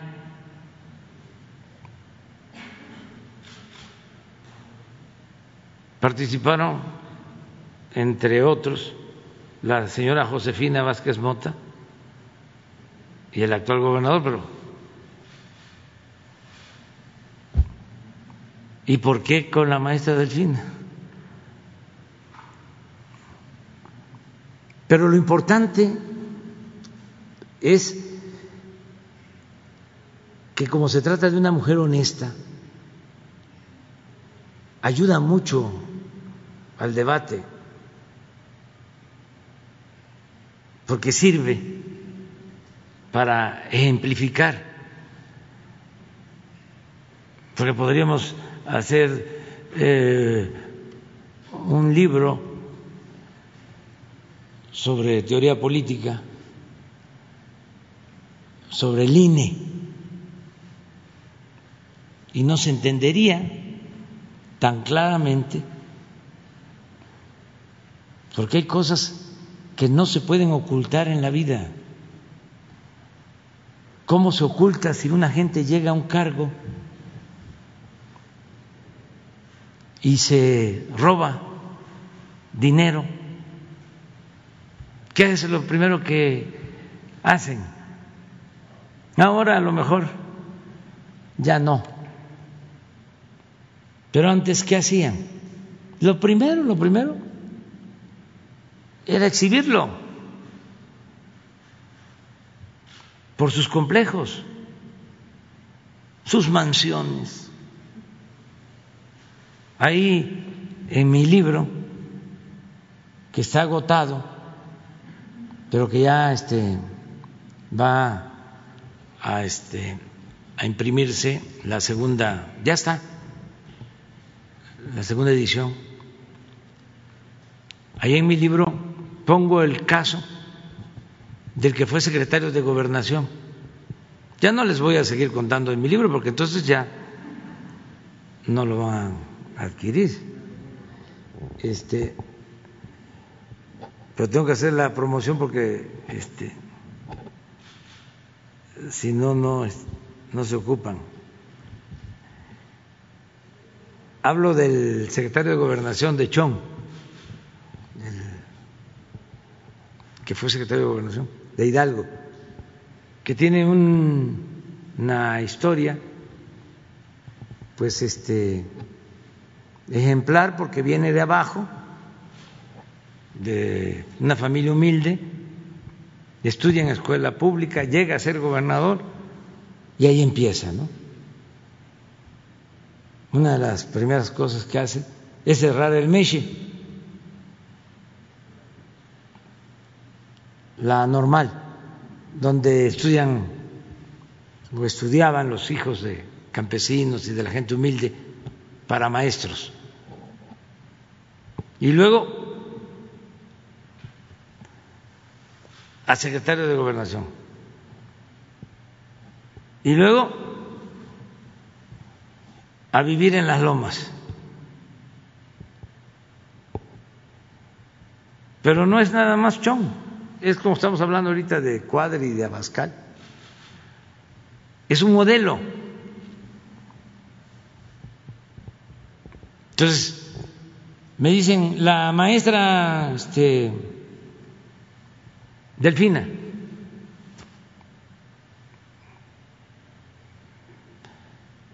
me daría pena, ¿no? Este, si se tratara de otra persona. que tuviese, por ejemplo, no sé, 100, 200 concesiones de taxi. ¿Se acuerdan ustedes de políticos que tenían concesiones de taxis? Este, o un departamento en Miami, o cosas así, pues, pero no. Entonces, qué bien que todas estas cosas salgan. ¿No, ¿No tienes ahí el resultado?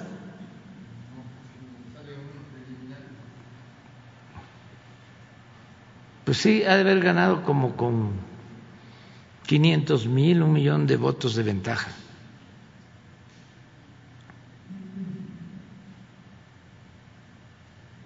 Pero en fin, vamos.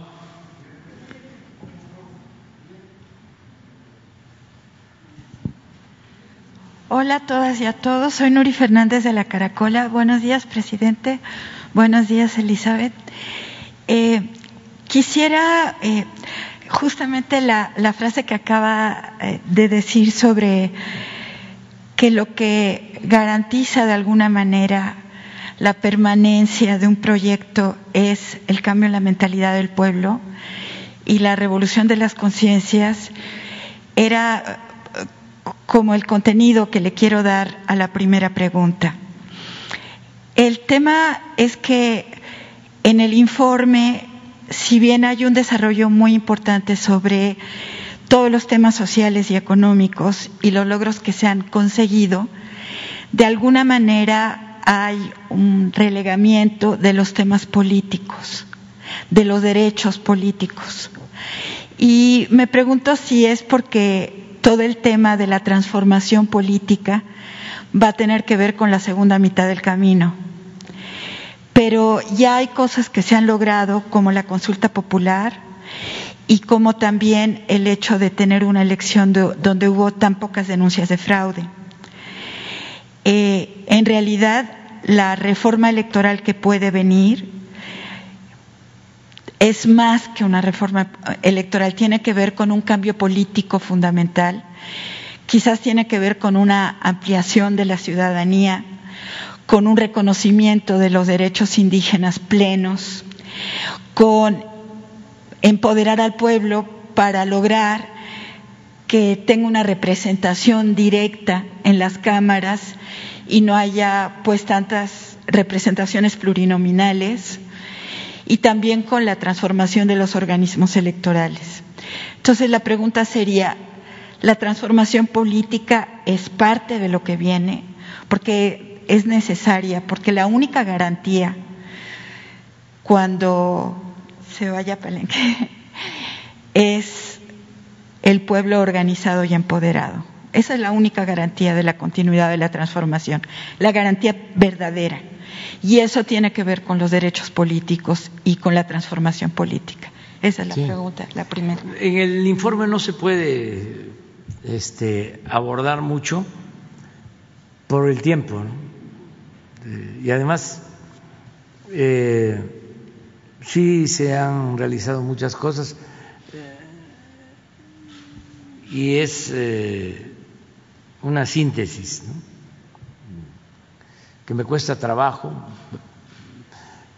porque este, tengo que resumir, sintetizar.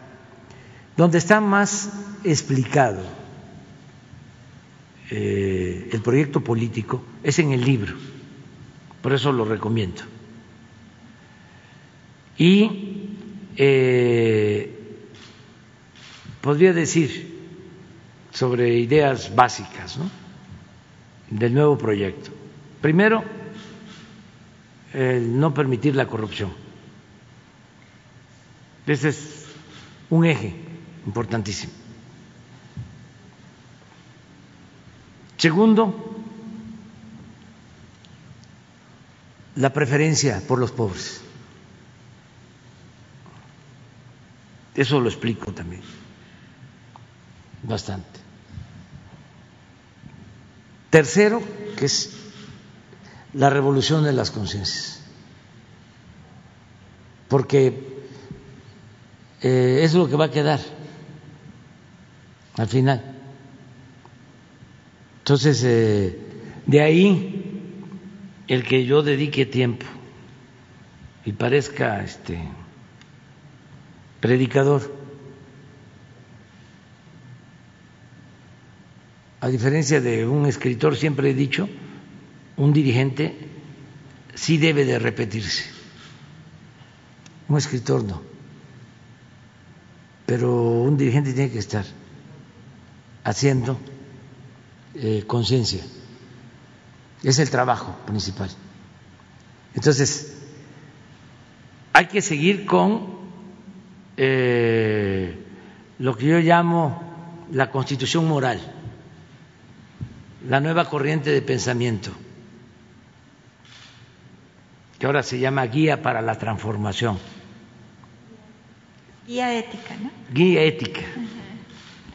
Hay que seguir reformando los contenidos de los libros de texto. Hay que seguir impulsando toda la información, orientación, concientización que se pueda en redes sociales. Es una labor. Y también, pero eso ya corresponde a los partidos, la organización, lo que tú mencionas, la organización política. Lo que sí puedo asegurar es que ningún partido puede tener futuro si no afianza sus principios y sus ideales. Un partido sin principios, sin ideales,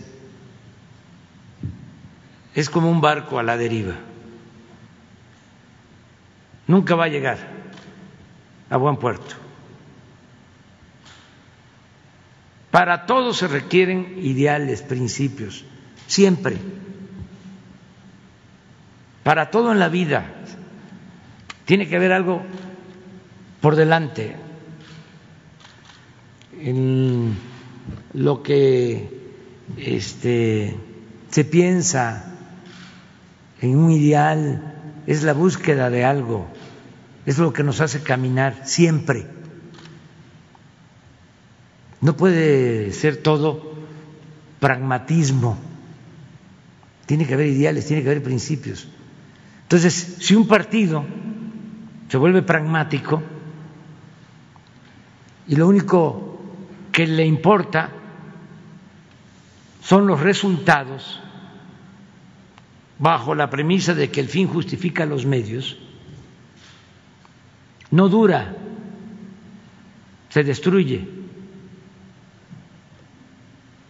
Yo celebro que haya partidos en donde se esté formando a jóvenes, porque eso ayuda mucho a que se enseñe de cómo debe ejercerse el noble oficio de la política y cómo no es político el que no tiene ideales y el que no tiene principios y el que no le tiene amor al pueblo. Ese es un charlatán, un politiquero, un oportunista, pero no es un político. Entonces, todo eso tiene que ver con la transformación y se está avanzando. ¿Tiene los datos? A ver.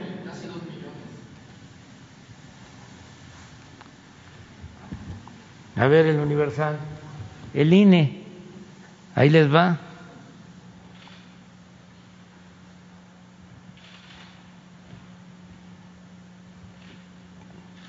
¿Ya iban juntos? ¿Desde entonces? ¿Ya estaban? Ah, no, faltaba acá.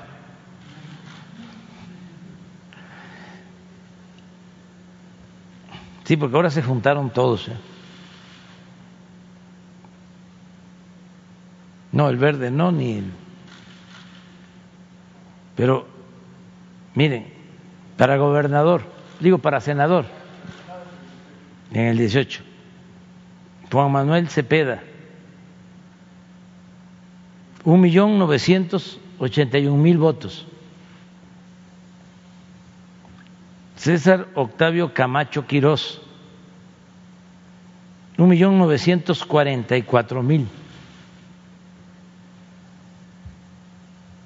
Delfina Gómez Álvarez, tres millones ochocientos cuarenta y dos mil. Como un millón No, como un millón ochocientos, ¿no? Más. Esa es la maestra Delfina. Por eso también digo que el pueblo es sabio. Pueblo no es tonto, tonto es el que piensa que el pueblo es tonto. La gente sabe bien quién es quién. Entonces pueden haber campañas de desprestigio y no prosperan. Y más ahora que se cuenta con las redes sociales. Antes sí, de veras, sí afectaba. Cuando Carlos Monsiváis me dice, viene una campaña contra ti fuertísima.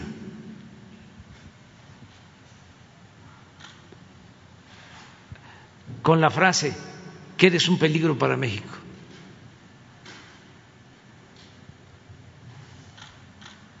Le dije, no va a funcionar eso. ¿Cómo que soy un peligro para México?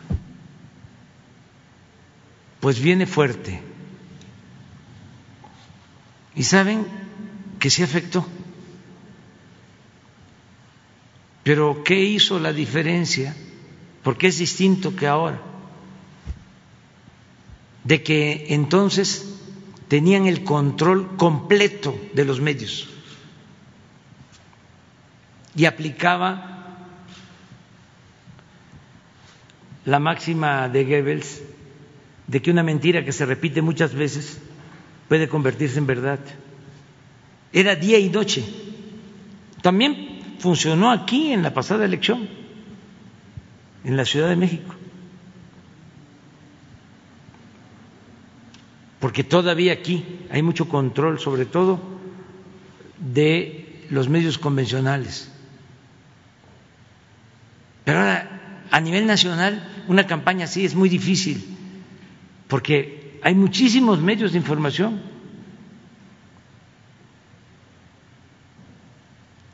Y cada vez la gente está más despierta, más consciente. Pero en fin, viene la parte eh, de la reforma electoral, pero es para que se garantice la democracia, que no haya eh, candados, que no haya obstáculos para que se pueda practicar la democracia eh, a plenitud en su vertiente participativa y también como democracia representativa. Entonces, para eso es la reforma, va a ser muy profunda.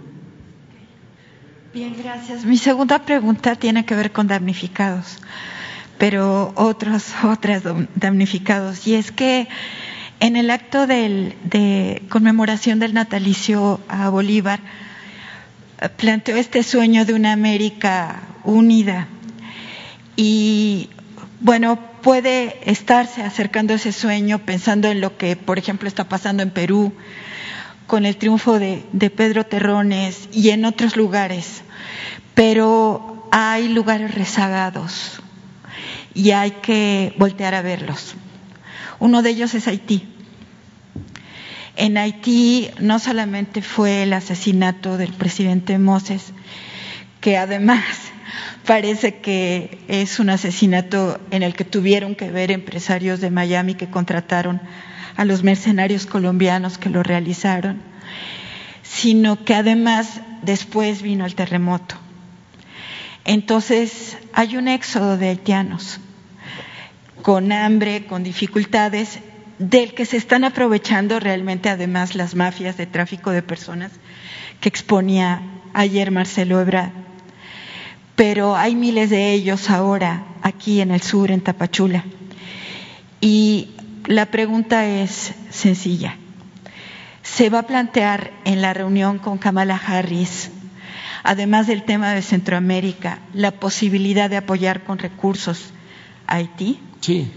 Y habría posibilidad de proponer algún tipo de, plan de empleo emergente para estas miles de personas varadas en Tapachula y en otros pueblos de Chiapas? Sí, este, se va a tratar el tema.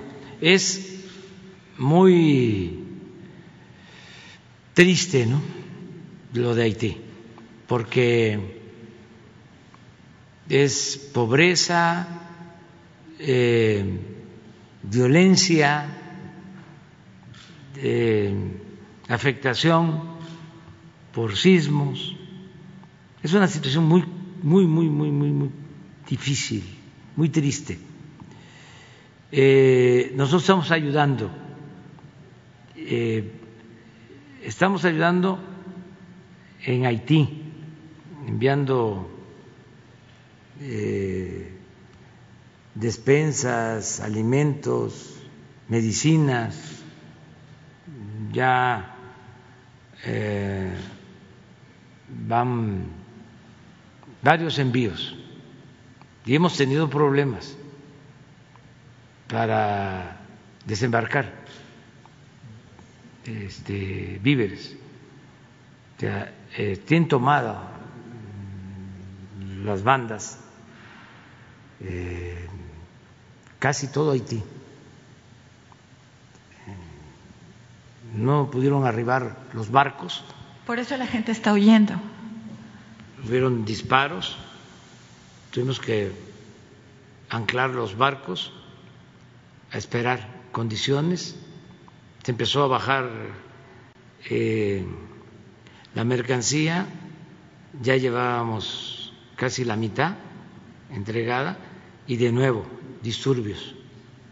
Y ahí estamos, y hay brigadas de eh, la Secretaría de Marina, de Salud, allá. no hemos informado sobre esto porque lo que queremos es cumplir con la misión. Esto se ha dado al mismo tiempo que están llegando muchos haitianos a la frontera sur. Y hubo, desafortunadamente, eh, una confrontación y eh, nuestros adversarios utilizaron esto, ¿no? Para decir que estábamos reprimiendo a haitianos. No es así. Se dieron estas cosas, los eh, trabajadores de migración que patearon a un ciudadano haitiano ya fueron despedidos, ninguno lleva armas, es eh, agarrarlos, pero no están armados los trabajadores de migración. Y estamos buscando la forma de que permanezcan en resguardo, que no les falte nada aquí, pero ellos lo que quieren es llegar a Estados Unidos. Entonces, es un asunto que va a tratar Marcelo Ebrard este, y nosotros ayudar en todo lo que podamos. Pero esa es la situación. Eh, no se violan en México derechos humanos, no este, hay un doble discurso, porque ayer leí un tuit de mi maestro y amigo eh, Lorenzo Meyer diciendo, y aprovecho para contestarle, pero de manera respetuosa y muy fraterna, porque le tengo gran respeto y lo quiero. Pero dice, por un lado les llevan alimentos, ¿no?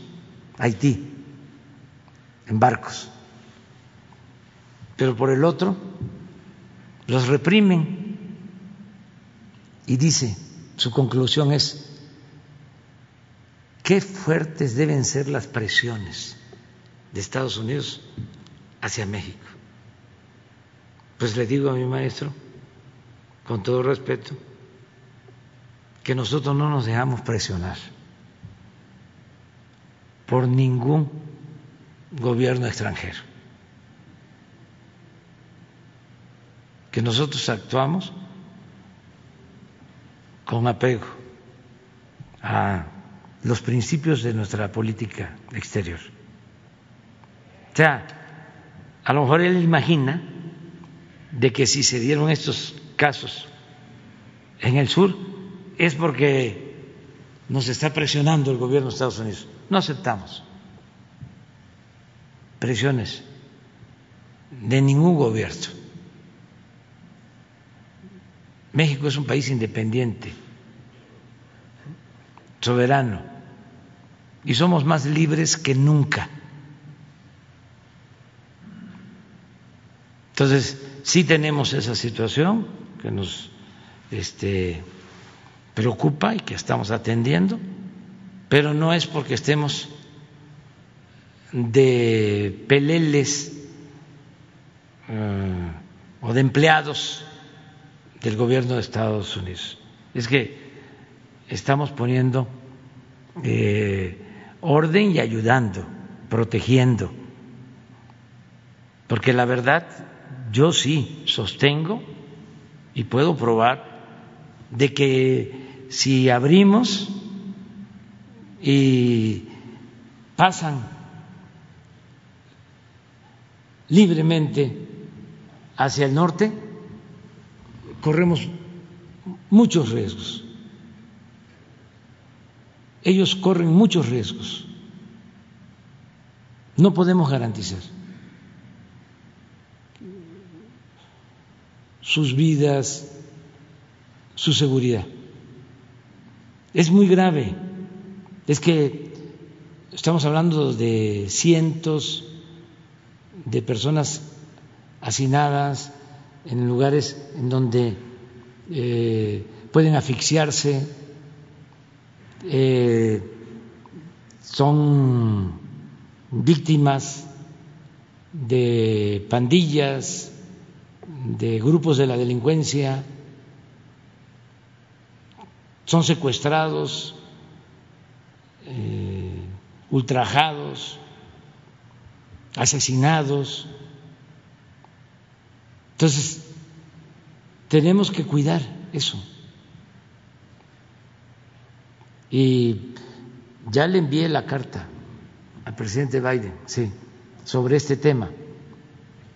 Se va eh, hoy ya Marcelo Ebrard, porque la reunión es mañana. Yo estoy seguro de que van a haber buenos resultados. Muy bien, a ver el de Hidalgo, de Hidalgo, de Hidalgo, de Hidalgo, de Hidalgo. Señor presidente, muy buen, buen día tenga todos y disculpen lo que tengo que mencionar. Antier estuve en Tula, tengo familia, hermanos que quiero mucho de corazón. Desde las once y media de la noche quiero felicitarlo, señor presidente, y al gobierno de Hidalgo. Desde esa hora que yo saqué familia de allá, estaba la Sedena, Guardia Nacional, Gobierno de Hidalgo y Gobierno Municipal. Muchas gracias, porque gracias a eso también pude sacar un paciente del IMSS. Fue muy triste, es muy triste, desgraciadamente, lo que pasó ahí. Pudimos ayudar con unas cuerdas, lo que pude. Ya no pude regresar a las tres de la madrugada del día de antier el día de ayer fui a auxiliar a Ixmiquilpan y de verdad es impresionante cómo el gobierno federal y el gobierno de Hidalgo se han puesto en común acuerdo. De verdad, muchas gracias, presidente, porque ahí tengo familia y muchos tenemos familia. Los hidalguenses nos hemos unido para llevar desde ayer comida, agua y lo que haga falta. Porque como usted dice, tenemos valores y sí, sí los tenemos los hidalguenses. Y el valor que tengo hoy es presentar una denuncia contra el senador Julio Menchaca Salazar, que me ha amenazado. Ya tengo la, la denuncia formal, señor presidente, que se me ha amenazado. Hoy tengo miedo por mi vida del senador Julio Menchaca, porque el senador Julio Menchaca pues pertenece al famoso grupo Universidad, que ya lo han exhibido en dos ocasiones, en Hidalgo. Después de tres años quiere empezar a hacer campaña para el año que entra al gobierno de Hidalgo y no se vale, porque algo que le hemos aprendido es que tiene que regresar. En tres años no ha regresado. Dentro de todo eso, señor presidente, y que pertenecen todos estos actores políticos al grupo universidad y que se los he demostrado, hay quienes roban por necesidad gasolina, gas, él roba en sus oficinas de tres pisos, en más de 25 espacios, paga bimensualmente 58 pesos. Este es de la CFE. En el bimestre de junio y julio de este año pagó 8 pesos. Y hay años, desde el 2018, que paga 50 pesos, señor presidente. Hay quienes roban por necesidad. él roba, tal vez porque no tiene, pero bueno. El Grupo Universidad en el Estado de Hidalgo se ha apoderado de todo. Me preocupa porque he denunciado los actos de corrupción, no nada más de un color, sino de todos. Tan es así, señor presidente, que el Grupo Universidad se ha apoderado de espacios municipales, estatales, federales, y a qué voy al federal. Una persona muy ligada a Gerardo Sosa, que está en el altiplano, mano derecha de él, Hoy tiene la titularidad de la Secretaría de Relaciones Exteriores en Hidalgo, Alejandro Olvera Mota. No, no quiero hacerle una pregunta, señor presidente, le debemos mucho. Ojalá usted pueda apoyarnos, porque queremos un cambio de fondo en Hidalgo, pero no con ese grupo, eh, señor presidente. Sabemos la lucha que usted tiene con ellos, porque yo también la tengo. Y si la cuarta transformación va a llegar a Hidalgo, tiene que llegar con quien sea. Pero sí le puedo asegurar que la historia en Hidalgo se ha forjado por el Grupo Universidad y por Gerardo Sosa y su cofradía de lo que ha robado en la Universidad Autónoma del Estado de Hidalgo, que hoy sigue mandando. Es cuanto, señor presidente, y disculpen, compañeros. Bueno, si te parece, este, platica con él para lo de la este, protección, que no tienen por qué este, hacerte nada, este, todos somos libres eh, y hay instancias para resolver. Siempre digo también que eh, no podemos eh, acusar sin pruebas, no pueden haber linchamientos mediáticos, eh, todo tiene que tener pues un fundamento, tenemos que argumentar y tenemos que probar para hacer la denuncia. Y no por el hecho de que aquí se diga esta persona es así, así, este, debemos de ya aceptarlo como verdad absoluta. Tú estarás de acuerdo en eso, de que este, tiene que ser la autoridad competente y todos tenemos derecho a la réplica y a la defensa. Eso es lo que puedo decir, pero vamos a estar pendientes. Ya me voy, ya me voy, ya me voy. Este, con mañana, mira, tú porque no la compañera y el compañero, los tres, cuatro, ¿está? Por favor, porque me da pena que, que no, que no puedan este, preguntar, pero no alcanza el tiempo. ¿Cómo? ¿De qué habló en la reunión con el fiscal Alejandro Guerrero el lunes? Si nos puede comentar. Miren, la reunión con el fiscal y la reunión de ayer que al final no se este, concretó con el presidente de la Corte es para eh, informarles que los asuntos políticos del gobierno, del Ejecutivo, los coordina el secretario de Gobernación. Adán Augusto López Hernández. Entonces, el desayuno con el fiscal fue con Adán y ayer también eh, íbamos a cenar los tres, pero yo tuve que salir y ya se quedaron los dos, pero ese es el mensaje. Y así como lo hacemos en corto, como se dice, pues aprovecho también para hacerlo público, porque no tenemos nada que ocultar. Yo eh, necesitaba en esta nueva etapa un apoyo de alguien que me auxiliara en todo lo relacionado con cuestiones políticas.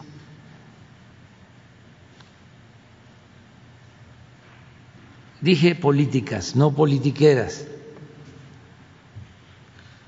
Es decir, la relación con los gobiernos de los estados, la relación con el poder legislativo, la relación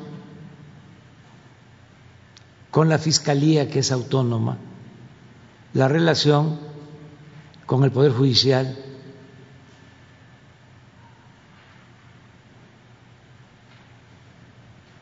también todo lo relacionado con iniciativas de ley, la defensa del gobierno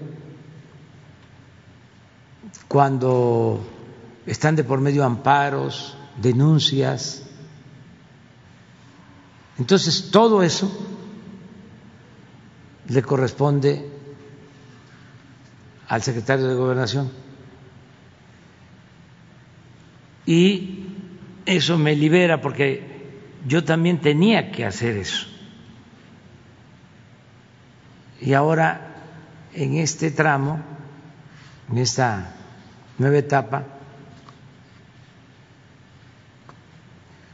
pues necesito más tiempo para consolidar la obra de transformación, para consumar la transformación.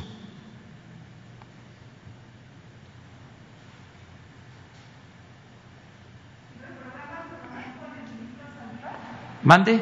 ¿Reprograma su reunión con el ministro No, Saldívar? ah, no, no, ya, es que la verdad somos este, autónomos, independientes, es real.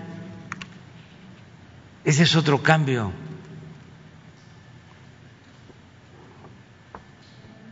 Antes había un teléfono, un teléfono rojo a la corte del despacho presidencial.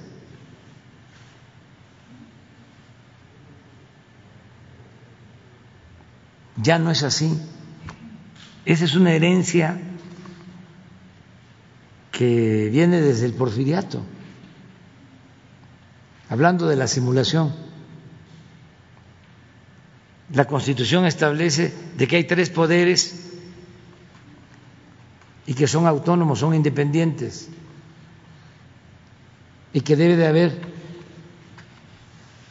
equilibrio entre los poderes, división entre los poderes.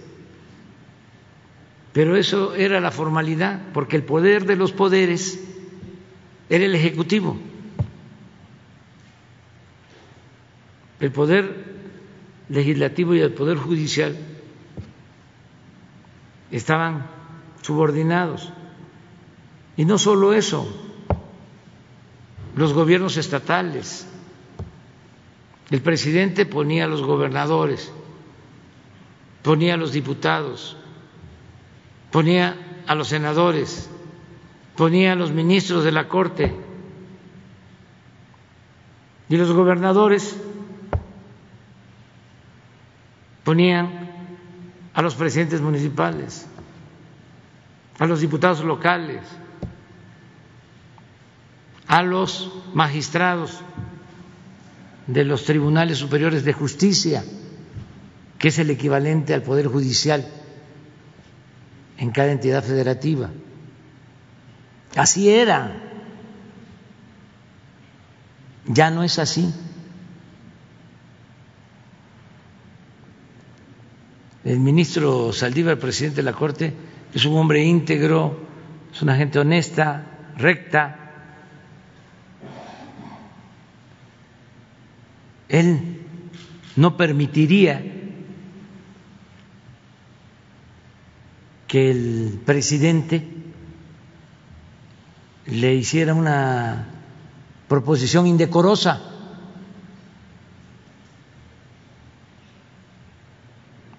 Ni el presidente está formado de esa manera, porque el presidente piensa que para tener autoridad política hay que tener autoridad moral. Cuando se establecen relaciones de complicidad, ya no se tiene autoridad. Imagínense un presidente que entra en complicidad con un secretario, con un miembro de su gabinete, pues ya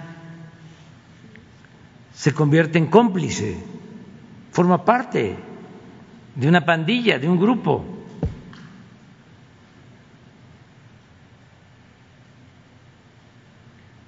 Ya no hay autoridad.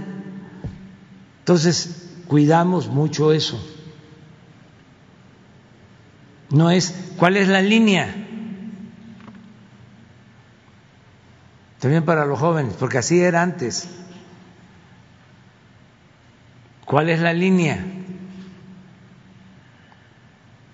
Decían algunos, disciplina porque el que se mueve no sale en la foto. Engarrótese ahí y nada más es, sí señor. ¿Qué horas son? Las que usted quiera que sean, señor. Hay una anécdota que puede servir para entender cómo era antes la política en México. Un paisano nuestro, un hombre excepcional,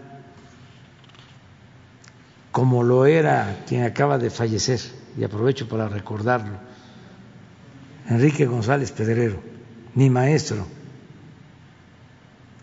Bueno, otro político tabasqueño, muy bueno, Carlos Madrazo, papá.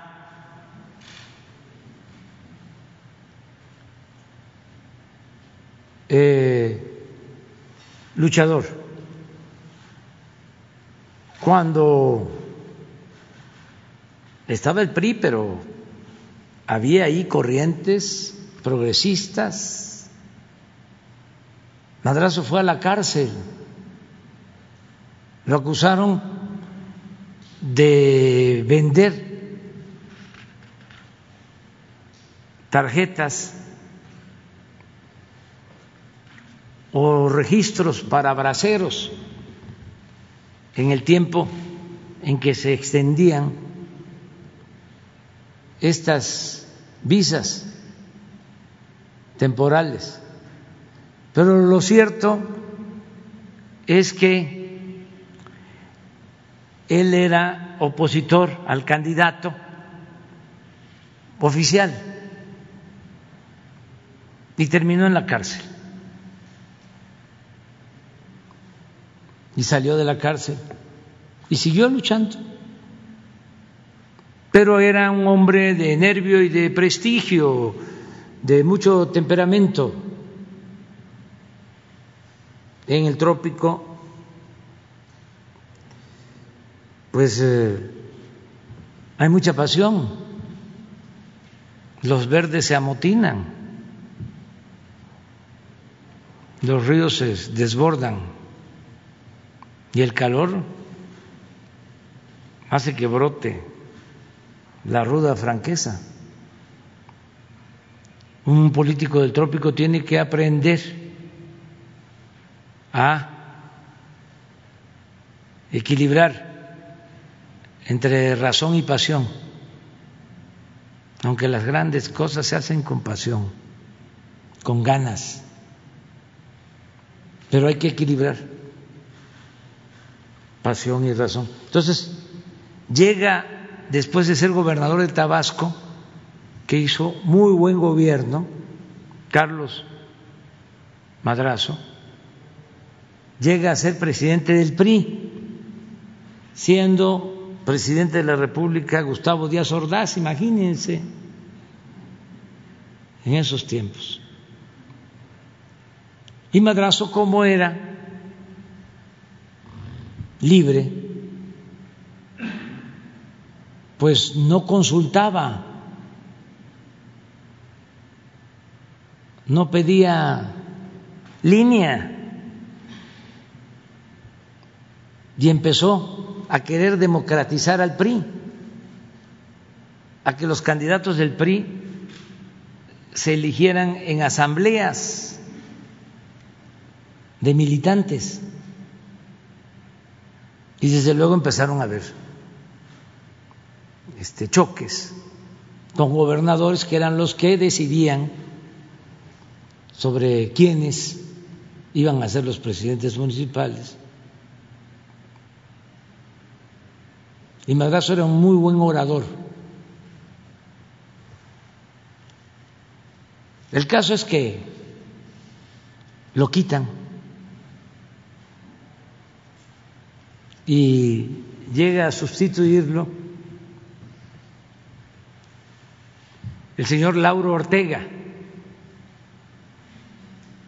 que era pues un político ortodoxo, vamos a decir, muy distinto a Madrazo, más frío, sin la pasión de Carlos Madrazo. Y desde que llega su primer discurso, lo este, consulta con el presidente Díaz Ordaz. Y va a verlo antes de pronunciar el discurso y le dice, le traigo presidente porque así era el discurso para que usted lo vea, si le parece. Entonces las Ordaz cuentan que le dice, no, Lauro, ¿cómo te voy a revisar el discurso? Si tú eres un hombre responsable, institucional, te tengo confianza, porque había pasado lo de Madras. Y le dice Díaz Ordaz, si acaso, yo te recomendaría que cuando estructures tus discursos, pienses en una fórmula. Es una recomendación respetuosa. Independencia, reforma, revolución, constitución, Díaz Ordaz, sas, sas, sas. Así era antes. Ahora no es así. Ahora nadie me viene a decir, a ver, ¿qué le parece el discurso? Somos libres. Estamos viviendo tiempos interesantes, cambios importantes en la vida pública del país. Bueno, nos vemos mañana.